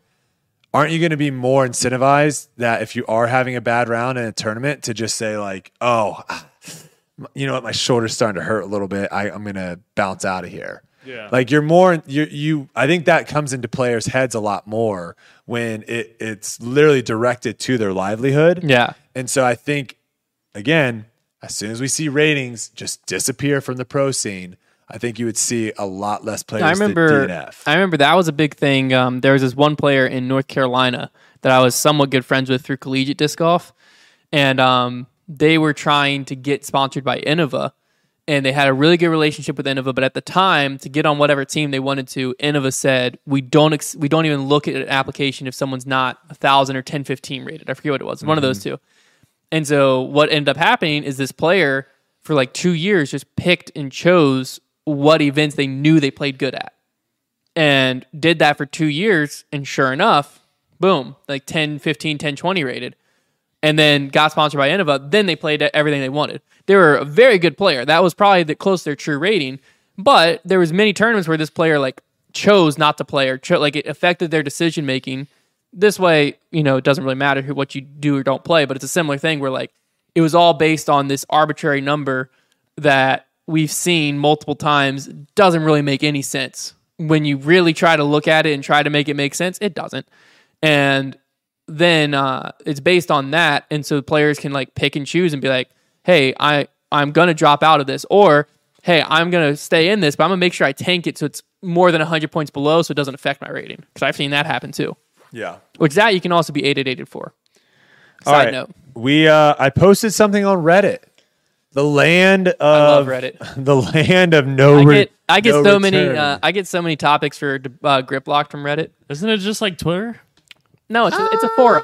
It's more. It, yeah. It's more like oh, okay. You post a topic and then people go back and forth underneath it. Uh, there, there's a lot of people on Reddit that have no problem with. Uh, so in that aspect, it's Twitter expressing their minds. Yeah, a lot of people are say. just uh, more free with what they think on yeah, on Reddit. They just let it flow. It's a lot more anonymous. Yeah. Okay. Um. So yeah, I went on Reddit and I said, "Hey, give me some topics. What do you want to hear uh, about?"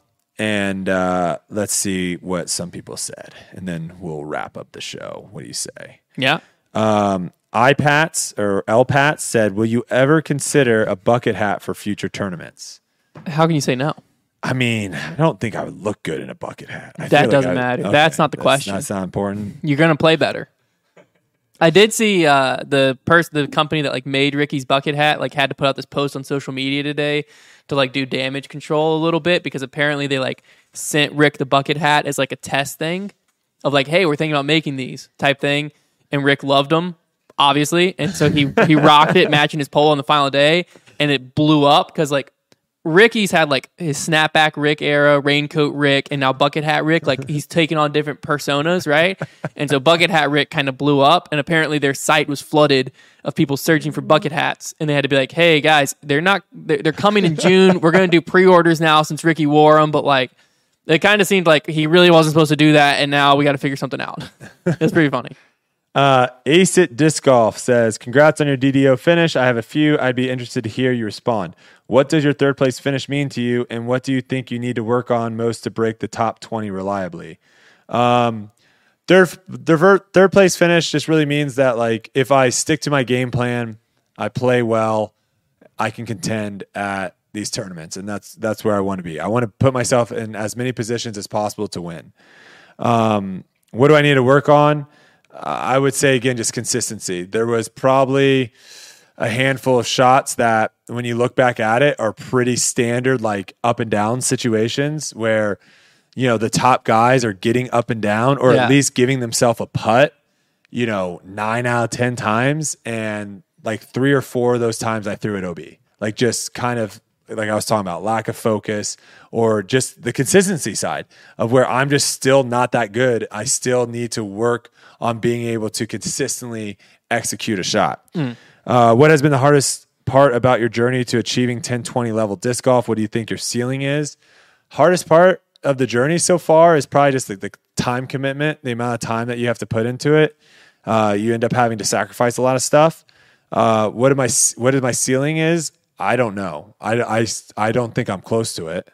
I'll tell you that much, but I don't know. I don't know. The ceiling is the roof, you know? Um, what advice would you give to someone starting out at competitive disc golf career in their thirties, whether having an athletic background or not? Um, I would definitely say, like, if you're not used to the wear and tear on your body, to like start off slow. Like, don't go out to a field and just start chucking discs every day.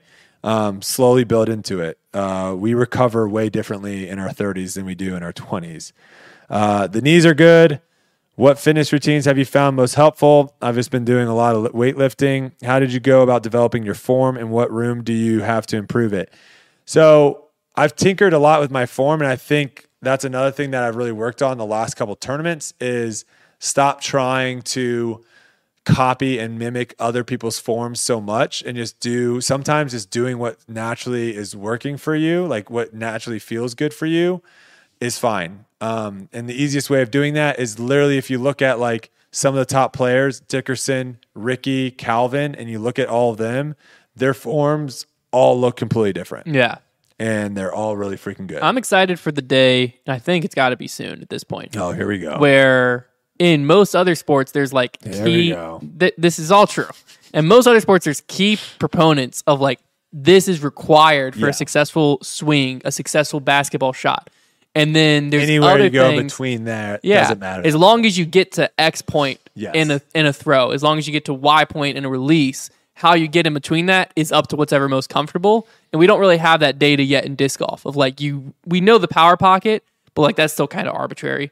But like beyond that, like data of like these, we analyzed the top fifty players' form, and they all did this, this, and this yeah. in different ways. That's gonna be a really exciting time, because then you'll really know, okay, well, I'm really comfortable doing this, and that doesn't hurt me as long as I can get to here and then get the disc to here and blah, blah, blah. Yeah.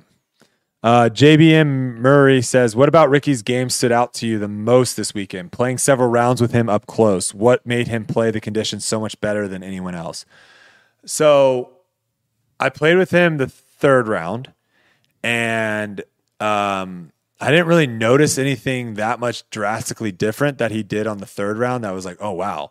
Uh, I-, I would say he was better probably than I was at his height control. Mm. So I definitely on two, two or three holes that were actually pretty easily birdieable, I definitely threw it too high and allowed the wind to uh, affect the disc more. And he probably threw it fifteen to twenty feet lower than I did and got more ground play and worked the disc that way. Um, so I think he did that better the third round. Fourth round, easy answer. He threw forehand like on seven tee shots. I never threw a forehand on any tee shot except for the one forehand hole, the par three with the big bush. Um, that's going to be a big, my biggest game changer going into Worlds is I'm literally changing my play on like six tee shots. Yeah. I'm going forehand. Is that something you think you would have came to had you had a practice round or two on the course?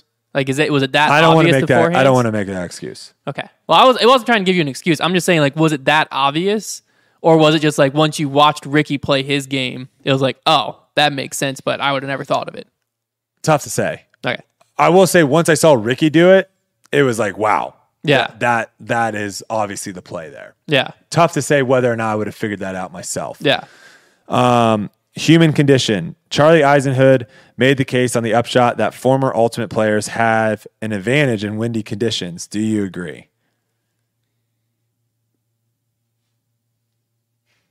I've never played Ultimate a day in my life.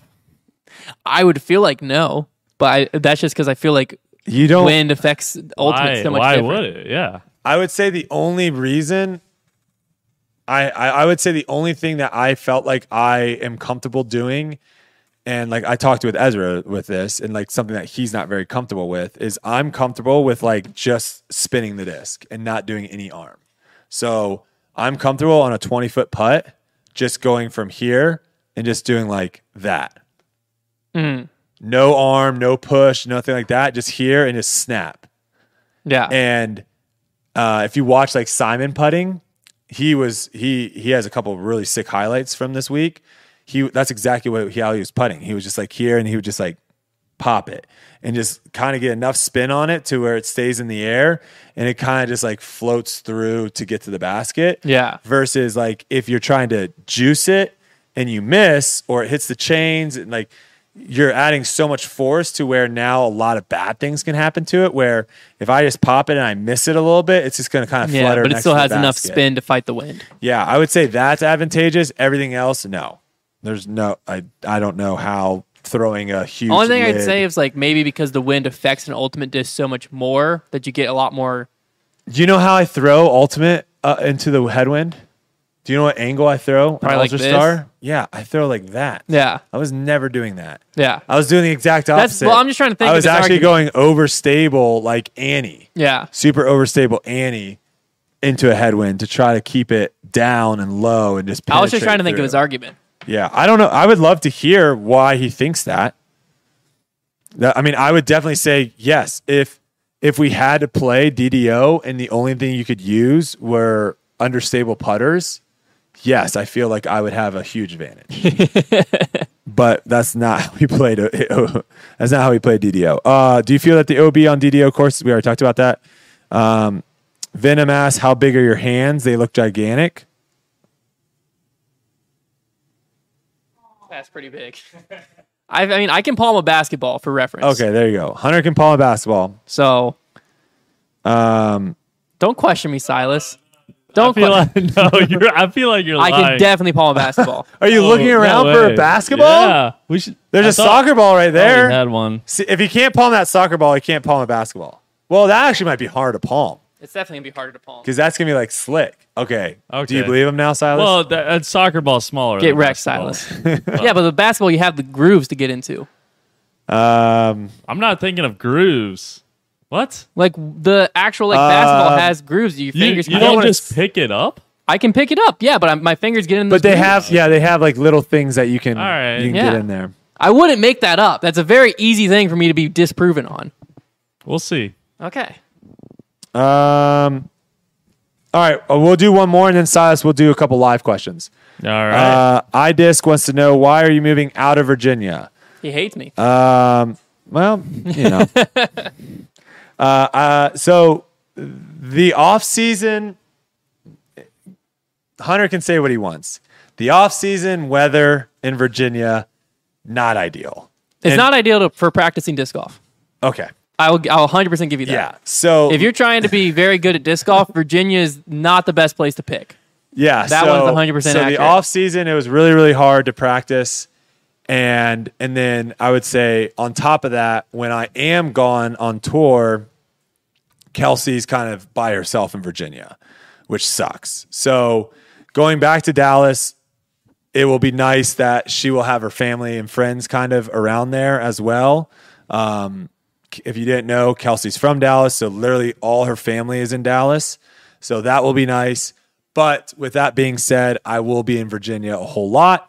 And also, now that I'm in Dallas, now Foundation can kind of come down to Dallas as well and enjoy some of the weather. Yeah, I was going to say, I'm so actually, I think this offseason... I think it's going to be actually really good for the company. Yeah, I think content-wise, it's going to actually end up helping us. Because at first, I was like, dang, this is going to kind of suck this offseason. But then I started thinking about it, I was like, well, realistically, A, I think when we're not together all the time, like me, you, Trevor, Connor, mm-hmm. when we like travel to Dallas or you travel here, like even in the middle of the season...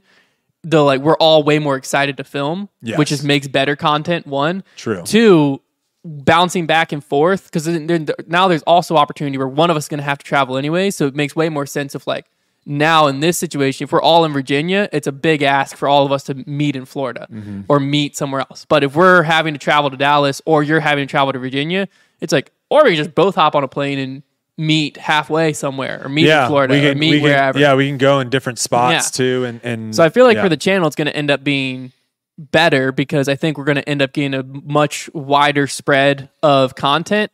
And I think that what we have this season that we didn't have is someone actually managing the online store and warehouse so that like when we're gone for yes. a week or two weeks, the uh, we, we won't miss a beat yeah. when it comes to the online store, which that's yeah. something that wouldn't have been true last year. Yeah, I don't so. think I don't think people at home will really see that much difference in the content that we're producing. Yeah, if anything, it'll be better. It'll be better, and then obviously the podcast and stuff we'll still do virtually and all that. So yeah. we'll be we'll be solid. We'll be good. What's that? Finally, we, we have fiber, Silas. Get excited! There you go. You we also live, have a couple. Stream now. We also Your have a couple extra rooms. Good. We have a couple extra rooms too Man. for you guys. So plenty of space. Plenty of space for everyone. Just lots of corgi hair. You got some live questions, Silas? uh, yeah, sure. Uh, the Claw Shooter says, there needs to be a rule that trees cannot be within the putting circle. No. Thoughts? I, you know what? I used to agree one hundred percent. I really did. And I was fully on team circle needs to be wide open, but circle needs to be strategically planned is where I'm team now. So I think that it, it shouldn't be... I don't know why I'm talking about the circle as if it's like a third-person person, but I am.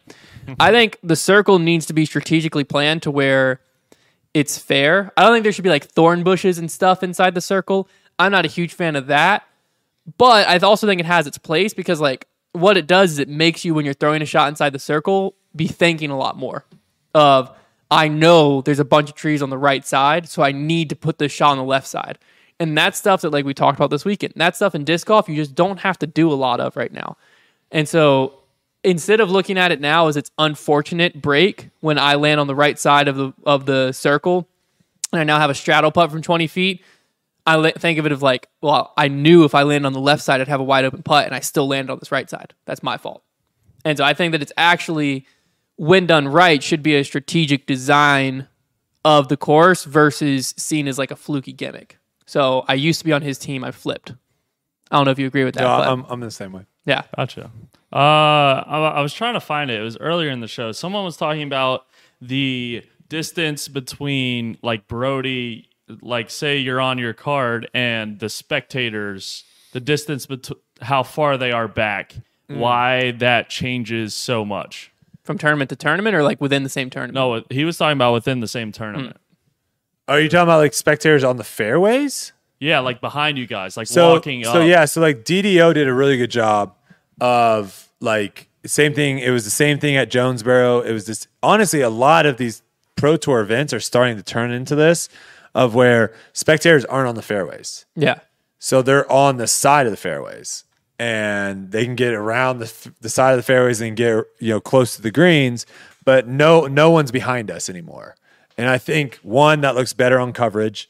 Two, yeah. I think it also kind of separates the two out so you don't end up having so many, like what you've kind of talked about before where like you just end up having some like weird, like kind weird of, in between. Gray yeah, space. Weird in between where like some people are just like meandering kind of closer and closer. So uh, yeah, that, that kind of doesn't exist anymore, or at least it hasn't in the last couple of events. Yeah, yeah. I think the reason that it would happen previously, and if it does happen again, was that weird line of people where there's a card, there's the official media, Jomez, live, those people, and there's people where, like me, when I fall into this, of like social media, you know, reporters, you know, people who are writing for blogs, where we don't have to be up with the players, but our job requires us to be in front of the gallery.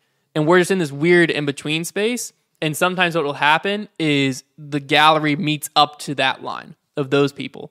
And so where that line is would vary because it's like the gallery is just walking and being directed by a person, and it's not really like how it is like Brody's describing where there's restricted areas where only the gallery can't go within that. I think that's okay. Kind of why it's happened previously. Brody, does the media still uh, walk up with you guys, or mm-hmm. are they on the fairways? No, no, they're they're the still they're still in the fairway. Okay, okay, yeah, cool. Cameras and all that stuff. Do they have like passes on, like like media passes?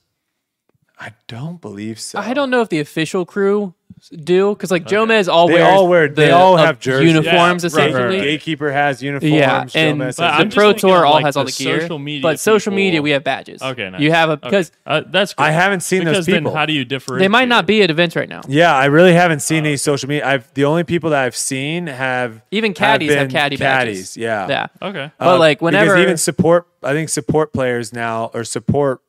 People can't be inside the ropes, yeah. I believe. Whenever I went to events in the past, and this could have changed, I haven't been to an event this year, I'm given a media pass because, you know, most media people, you've people have no idea who I am. And so I'm walking in. I haven't and seen that yet. You can't, year. You know, I've been yeah. told multiple times, like, hey, get behind the ropes. And I'm like, oh, I have a media pass. I'm sorry. Because, again, you're in a weird spot because yeah. you can't be up with the players because that's not where you're supposed to be. Right. But you need to be in front of the gallery because... You're there to get media. And it's so it's easier. A weird thing, I think it'd be but, easier now that yeah, on the sides yeah. it'd be a lot, a lot easier. Yeah. But yeah, there are badges for like that that group of people.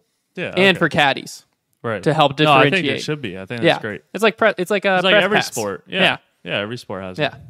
Yeah. Uh, nice. All right, we got a question for Brody. What's the best airline to fly, Brody? American Airlines. There you go. I think it's fully regional. Yeah, that's just the hub out of Dallas. Um, yeah, that's all we can fly out of Lynchburg. And that's the only airline out It used there. To be Delta out of Lynchburg. Oh, and they, they switched. It? And it, it was crazy because like my, my dad, his all of his business cards he built up airline so points. Miles. So he had a ton of Delta oh. points. Then they switched. And we were just like, what do we do? So we started flying out of Roanoke because they still had Delta. So we just drive an hour, fly out of Roanoke. And then he built up American Airlines points. Crazy stuff. Um, it was wild at Lynchburg Airport. Our one gate was popping. Yeah, and you can only go to Charlotte. Like, that's it. Yeah, it used to be Atlanta. Oh, really? When Delta was here, you went to Atlanta. Oh. We actually, at one Back point, you could day. Go a few different places with Delta. They treated us like kings. Yeah. But now we have all jets. So the, you had you had propeller planes back then. Times have changed, man. There was like twenty people on the flight, and it was just two propeller planes. It was terrifying. All right. Uh, we got one from Brendan. They say, do you anticipate any changes to either course for Worlds? I do. I think I think there are some like uh, you know good critiques for some of the holes that like, I don't think hole four will stay as a six hundred foot par three. I think they'll probably tweak hole ten. Hole twelve probably will get tweaked to a little bit. Um, sorry, hole ten and hole twelve at Supreme, eighteen. And then hole four at D D O. So, yeah, I think maybe maybe hole fourteen at D D O might get tweaked a little bit too. I don't know. But, yeah, I think I think they'll listen and hear. I definitely know, like, uh, the spectators, where the spectators um, roping was, I definitely know they will start – they'll push that back. Yeah, I heard – Because um, there was multiple holes where the spectators were in the the line, and I don't think we should be playing the game of, like – well, I hope the spectators get out of the way. Yeah. Like, they should be... I we heard, shouldn't have to have but them, that's like, how dodging. It is in golf, isn't it? No, you're not hit. You're not hitting Sounds golf balls. You're not hitting golf balls over spectators to have it come. Know, unless you're getting really sometimes aggressive. You're like... No, you might shank a shot. Yeah, yeah. Sure. I'm talking about there's certain holes at... There's certain holes them? At D D O where the shot is to throw it wide. Because oh, okay. obviously discs don't fly straight. Yeah. The shot is to throw it wide... and then have it come into the fairway, and the people are not, it's not like you're just throwing over them. They're like here, and the fairway's here. You're throwing this way, and you're literally having it. Does that make sense? Oh, okay. You're not yeah. initially just throwing over them, and then it fades in. You're having it fade in to where they are. Yeah. And a yeah. lot of times, like yeah. maybe playing that skip from out oh. of bounds, inbounds. I did hear Nate Doss mentioned that he had talked to Eric McCabe, and Eric McCabe had a notebook that he was writing down what changes yeah. he wanted to make for Worlds. And Nate Doss did say the majority of them weren't hole changes. The majority of them were spectator changes mm-hmm. of where they wanted spectators to no longer be now watching players play. Yeah. Was there a problem uh, like having too many spectators and not enough space? No, no, no, no. no plenty no, of space? No, plenty of space. Did they yeah. sell out the spectator passes? No clue. Okay. No clue. I just wasn't sure if it was like another how one much, of those. How much money did that make? I haven't seen. As haven't, of this morning, I don't think the payouts have been posted. They still haven't been posted? As of this morning. Did they get posted on Wednesday? Oh, they just got posted. How much do you think? Brody, do you like the Hypercane? It's, it's a public thing. Anyone can look it up. Better. It's not like a. It's not like a, what? Do you like the Hypercane? Or unless the they don't know, unless they He's don't know my Hunter. What do you like, the Hypercane or the Force? I like the Hypercane more. Oh, okay. I feel like it's more controllable for my arm speed. Two thousand two hundred and sixty-five dollars. Did the winner still third. get eight thousand? Uh, That's what the projected was. Eight thousand six hundred. And went up. Yeah. Simon, uh, second, five thousand one hundred. Nice. So that the Hypercane or Force? That putt.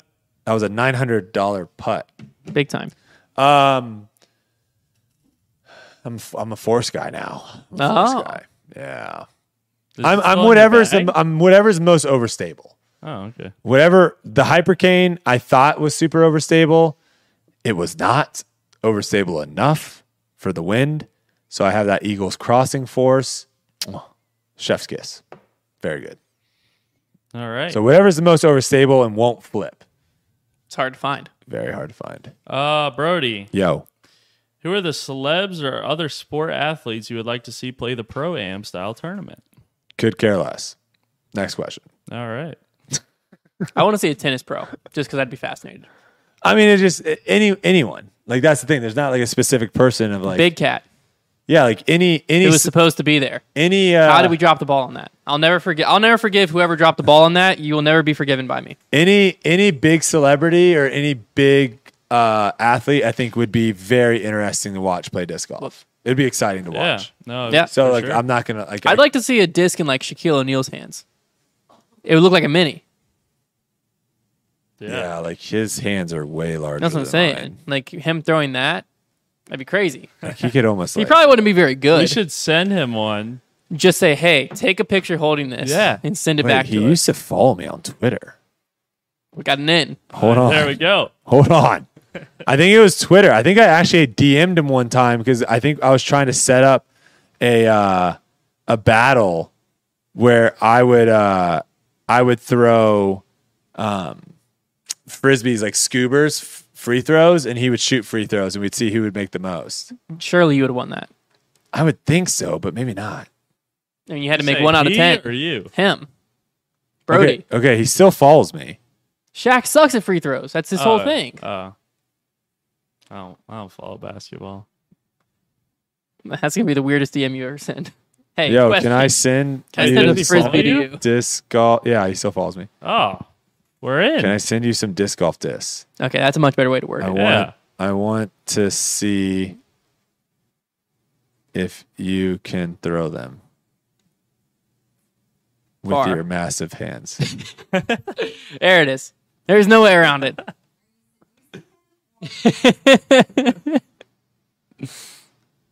Yo, check your D Ms.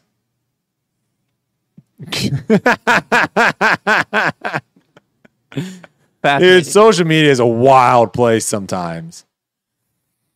We when gotta, it first, when social media it. first came out, like it was so crazy to where it's like you could just have conversations with people. Yeah, that was like the whole draw of Twitter. Yeah, like you I mean, it still is to a certain degree. Oh, uh, you could like talk to a famous. No, like well, yeah, like a, a, a like a famous way. person could just respond to you, and you'd be like, "Oh my god!" Oh, because it's much easier to get someone's attention on Twitter than like direct D M. Because like, I was cleaning out my phone because I have so many videos on here that I'm like, I don't need this stuff anymore. And this is this is one of the uh, where is it? Yeah. I still have this screenshot. I got to keep it. The very top. Taylor Swift retweeted you? Yeah. That's what Twitter was. Yeah. It was like, oh my God, Taylor Swift saw my video and she retweeted it. That's crazy. Yeah. It was, gosh, those were the days. It was such a cool, it was such a cool thing. Now it's so toxic. It's so cancely. That'll happen. All right. We have anything else, Silas? Um, it is a good one to end on. Okay. All right. Perfect. Give it to us. Uh, disc golf won't break into the major sports realm until the M P O and F P O start touring separately. That's, I don't think. I think that's pretty far down on what's holding us back. Yeah, I don't think that. So, yeah, I so don't, you think that's false? I, well, I don't think it wouldn't. I don't I, think that's the hindering factor. Yeah, I don't. Th- well, I don't think that is something that would hurt it from get, becoming like from becoming uh, more popular. I don't know if that's the right way of saying it. I just don't think that is like a top. Yeah, I don't think that's the main factor thing that's holding it back. Because, like, realistically, what has to happen for that to happen is the F P O field needs to have demand like two or three times the size it currently is. Because a yeah. tour of like thirty people or forty people isn't going to survive. but a tour of one hundred twenty people could survive. Right. So like that's more and that then you side. You have but, like the couples that tour together. Which, well, that's just going to happen. Would they, they in this scenario, there's enough money in both fields that that's not a concern because it's going to be really easy for you to both make your own living and do your thing. Hmm. Um, but regardless, I mean, obviously it's not nearly as fun for people, but that's just like a different lifestyle. Like right now, if you're playing in the W N B A and your husband's in the N B A, you're never expecting to be playing in the same arena every night. Yeah. Like that just, right. that'd be wild. Yeah. You're in Bro, two different careers. Uh, what do you think of the cornhole bowling putt? Should it be made yes. illegal? No. No. no it shouldn't be illegal. If anything, I think it's actually a really difficult putt to get good at. Um, what do you think he, of it from like thirty feet is like a way to generate more power for someone like, I don't know, nine something rated in the mid nine hundreds. It's struggling from thirty feet. Like, you think it's something that that type of person should try out? No, just no specifics. So I would, what I would do. And again, it's like, it'd be tough to do this because like for me, like when I practice my step putter, my yeah. step putt, I'm practicing releasing the disc and then stepping. Yeah. So I don't think if you have that step putt that you should practice an illegal step putt as well. But if you don't have a step putt at all, and let's say you do a jump putt or you do something separately, then that might not be the worst idea of like practicing where your disc, you know, your mini is here and you start here, right? Like normal. And then yeah. you step putt and you like actually step, step into your then, life and then putt. Like that, you could be onto something there. Yeah. I feel like that would generate more power. It would oh, definitely generate more power. You might be, you're probably less accurate. That's the question. Is like, can you do it accurately? Yeah. But if you're struggling on getting the disc to the basket from like thirty feet, I would, I would just say just do a little scoob if you're showing with power from thirty feet. I'm gonna struggle a lot more with accuracy that way. Do a little step putt. Just this, little just right at it. I didn't, I didn't make a scoober. No. And I almost, almost went for it on eighteen on the third round. I was like thirty-five feet up high, yeah, looking down at the water. And I asked I asked my caddy, and I was like, where am I at right now? He's like, you're four back. And I was like, all right, four back sounds doable. So I just laid up. But I must say the... I, uh, I wanted to do it because I threw like four scoobers that round. I almost made two. The hole that you did your like playthrough on Eagles Crossing with the big tower and you scubered it in for yeah, three. Yeah. Crazy three now that I played it. I, that was insane. All right, how big is that? Like, oh, that the tower. It's tower's massive. Texas States really? Is like a mini version of it. Yeah. What was wild to me is like it's, your depth it's perception thirty feet is so up thrown off. It's thirty feet. Yeah. So it like, when you're, like when thirty you're, feet elevation and, change? Not thirty feet. It's close. twenty. Really? Maybe the top of the basket's like twenty-five, and the wow. bottom of the basket's like twenty. It's it's close. That's a lot bigger. Yeah. Well, what's crazy is like when you're on the tee, you can see the top like three or four mounds. Yeah, it doesn't look that so big. So it doesn't. Lo- it looks like the basket's way closer to you, and it doesn't look like that mound's that tall. Yeah. So then we threw our first shot, and then you guys both got out of the water. No problem. No, we didn't even try to go over the water. Oh, you didn't try to clear the water. Oh, I guess it is like four hundred. We feet laid our, we laid up our, to the left. Yeah, so we laid up left. Okay. Then we laid up to where your drive My was. drive was. Then we Th- went across. Then you went across. Okay. Yeah, to go across the water in it's one. It's a four hundred foot carry. That was yeah, crazy. Yeah, yeah. And then after that, it's still a very difficult shot, blind over water. Second shot's it pretty easy. It depends on where you got to. Sec- yeah, second shot's actually where, pretty easy. Where we were, it was very easy. But we had laid up and then laid up around the got, corner. Got around the we trees. We were past the trees, yeah. up pushing that O B. Mm-hmm. That was easy. But if we would have barely went across the water and tried going for it. Yeah. No if chance. you haven't if you haven't seen the skins match, my uh, spoiler, I'll just spoil what happened to me on that hole. Um, so I crossed the water, but like I'm on this, the hill. Oh, okay. Cause there's a pretty like good little hill there. Mm-hmm. So I'm on the hill. So I end up basically running up to a different angle of where I wanted to release it on because I couldn't do a normal run up or I'd be like just sprinting up a hill. So like I run up this way and shuck it that way. And it ends up coming in. Heisers hits the bottom of the tier cake and then just launches into no. the water. They didn't have the fountain on when we played, so I didn't get to see the fountain. I think the fountain comes and goes. Okay. I, I, you might like not having it on because when they we, said it made it where you couldn't see the basket as much. Well, also when we had it, when we were playing, it was very windy, and so like it just misted the crap out of it. Like, oh, you just okay. got soaked. It was like going into. Yeah. One I saw of those, it. Like, it's out now. They, they yeah, they uh, came out today. Yeah, it yeah. came out. If you haven't seen it, check it out. G K Pro Skins, uh, biggest skins match of all time. Yeah. It was like twenty some thousand. I think it was more than that. It was a lot of money. I think it was like close to thirty thousand. A lot was... of money was on the line. But there you have it. Thank you all so much for tuning in. Um, oh, shout out to Matt Bell, twenty-five thousand dollars. Yes. It was donated to something, right? Was it for charity or did it go to him? I have no idea. I, I like know. It was charity. I know. Uh, I'm not sure, but I know uh, he and Barsby, because like Barsby like bear hugged the crap out of him afterwards. And Barsby's a very like energetic person when it comes to like cheering on other people. So it's not like that uncommon, but I didn't realize that they had like a deal where if the other person made it, the other person got like ten or twenty percent or something. Like oh, that. Wow. Dang. So I think it made like Barsby like twenty-five hundred bucks or something. That's pretty awesome. Yeah, yeah, which is, I thought was a sweet yeah, little... It was a cool ace. And then Big Germ hit it as well in, in the tournament. tournament. Yeah. And and Chloe Alice. Yes, three, I saw that too. Three, eight, or no, and, and they Blair. All, they're all on and video. And Blair did it the day before in a practice round. Was Blair's on video? Yeah. Oh, I didn't see Blair's. He did. He posted on Instagram. So there's four aces on, wild. That, on that hole. Wild, wild, like, wild. Yeah, nuts. Uh, if you've been waiting for our Saint Louis battles to come out, the Bogey Bro battles... Uh, we pushed them back a week. We had to get some stuff figured out with the sponsorship thing. So that's coming out next Tuesday. And then next Tuesday is the one where we play against the Gateway Bros, what we're going to call them, Gateway Boys. Uh, it was actually one of Nico, Nico's brother. Not one of Nico's brother. Nico's brother. And spoiler alert, this guy can crush. He was throwing like six fifty all over us. You're not going to miss that. That's next Tuesday at just local Saint Louis course. And then the week after that, long-awaited, we play Eagles Crossing. And uh, it's tough. You're gonna you're gonna see it. It's tough for everyone. So I'm not saying it's tough like we just got wiped. I'm saying it's it's, it's a hard tough. course. It's a tough course. If you're also in the area, our store officially opens this Saturday mm-hmm. at three p.m.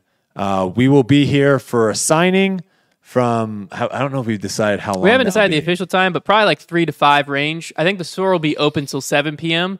Uh, so if you just want to stop in, just shop what's in the store. But yeah, we'll all be here for a signing from like three to five or so. Yeah, we've got the... Uh, if there's still a lot of people trying to get discounted, yeah, we'll, we'll still stay be longer. Yeah. It's not a hard cutoff, yeah. But that's kind of the range. We've got the Dark Horse Raptors too for those. We um, should have some Foundation custom stamps. Some Foundation custom stamps. The P twos are in, and the in- rest of our Innova stuff might be coming in this week in Ooh. time. So I, it's a brand new stamp. I'm pretty excited about it. We're not entirely sure about like... how many people are going to show up. So it's like, I don't know if like, if you show up at two fifty-five, if you're going to be the first one in line or if you're the fiftieth yeah, person. I, I don't know what to we, expect. We have no idea how many people are going to show up. I'm very but excited. We are stoked. Uh, Silas is security, so a stay lot, in line. A lot of... Uh, I am? Yeah. All right. You better watch out. A lot of time and effort uh, has been put into this, and uh, these guys all did an incredible job. So I'm excited for you guys to all see it this Saturday. If you're interested in uh, the exact location, that is on our Instagram's Foundation Disc Store. Yeah. Um, you can also, if you follow it, you can also win this disc, like I said earlier. Uh, so check that out. We'll be here Saturday from three to five. Hope to see all you guys out there. Should be fun. Good times. Check the mic and make sure it sound right, boys.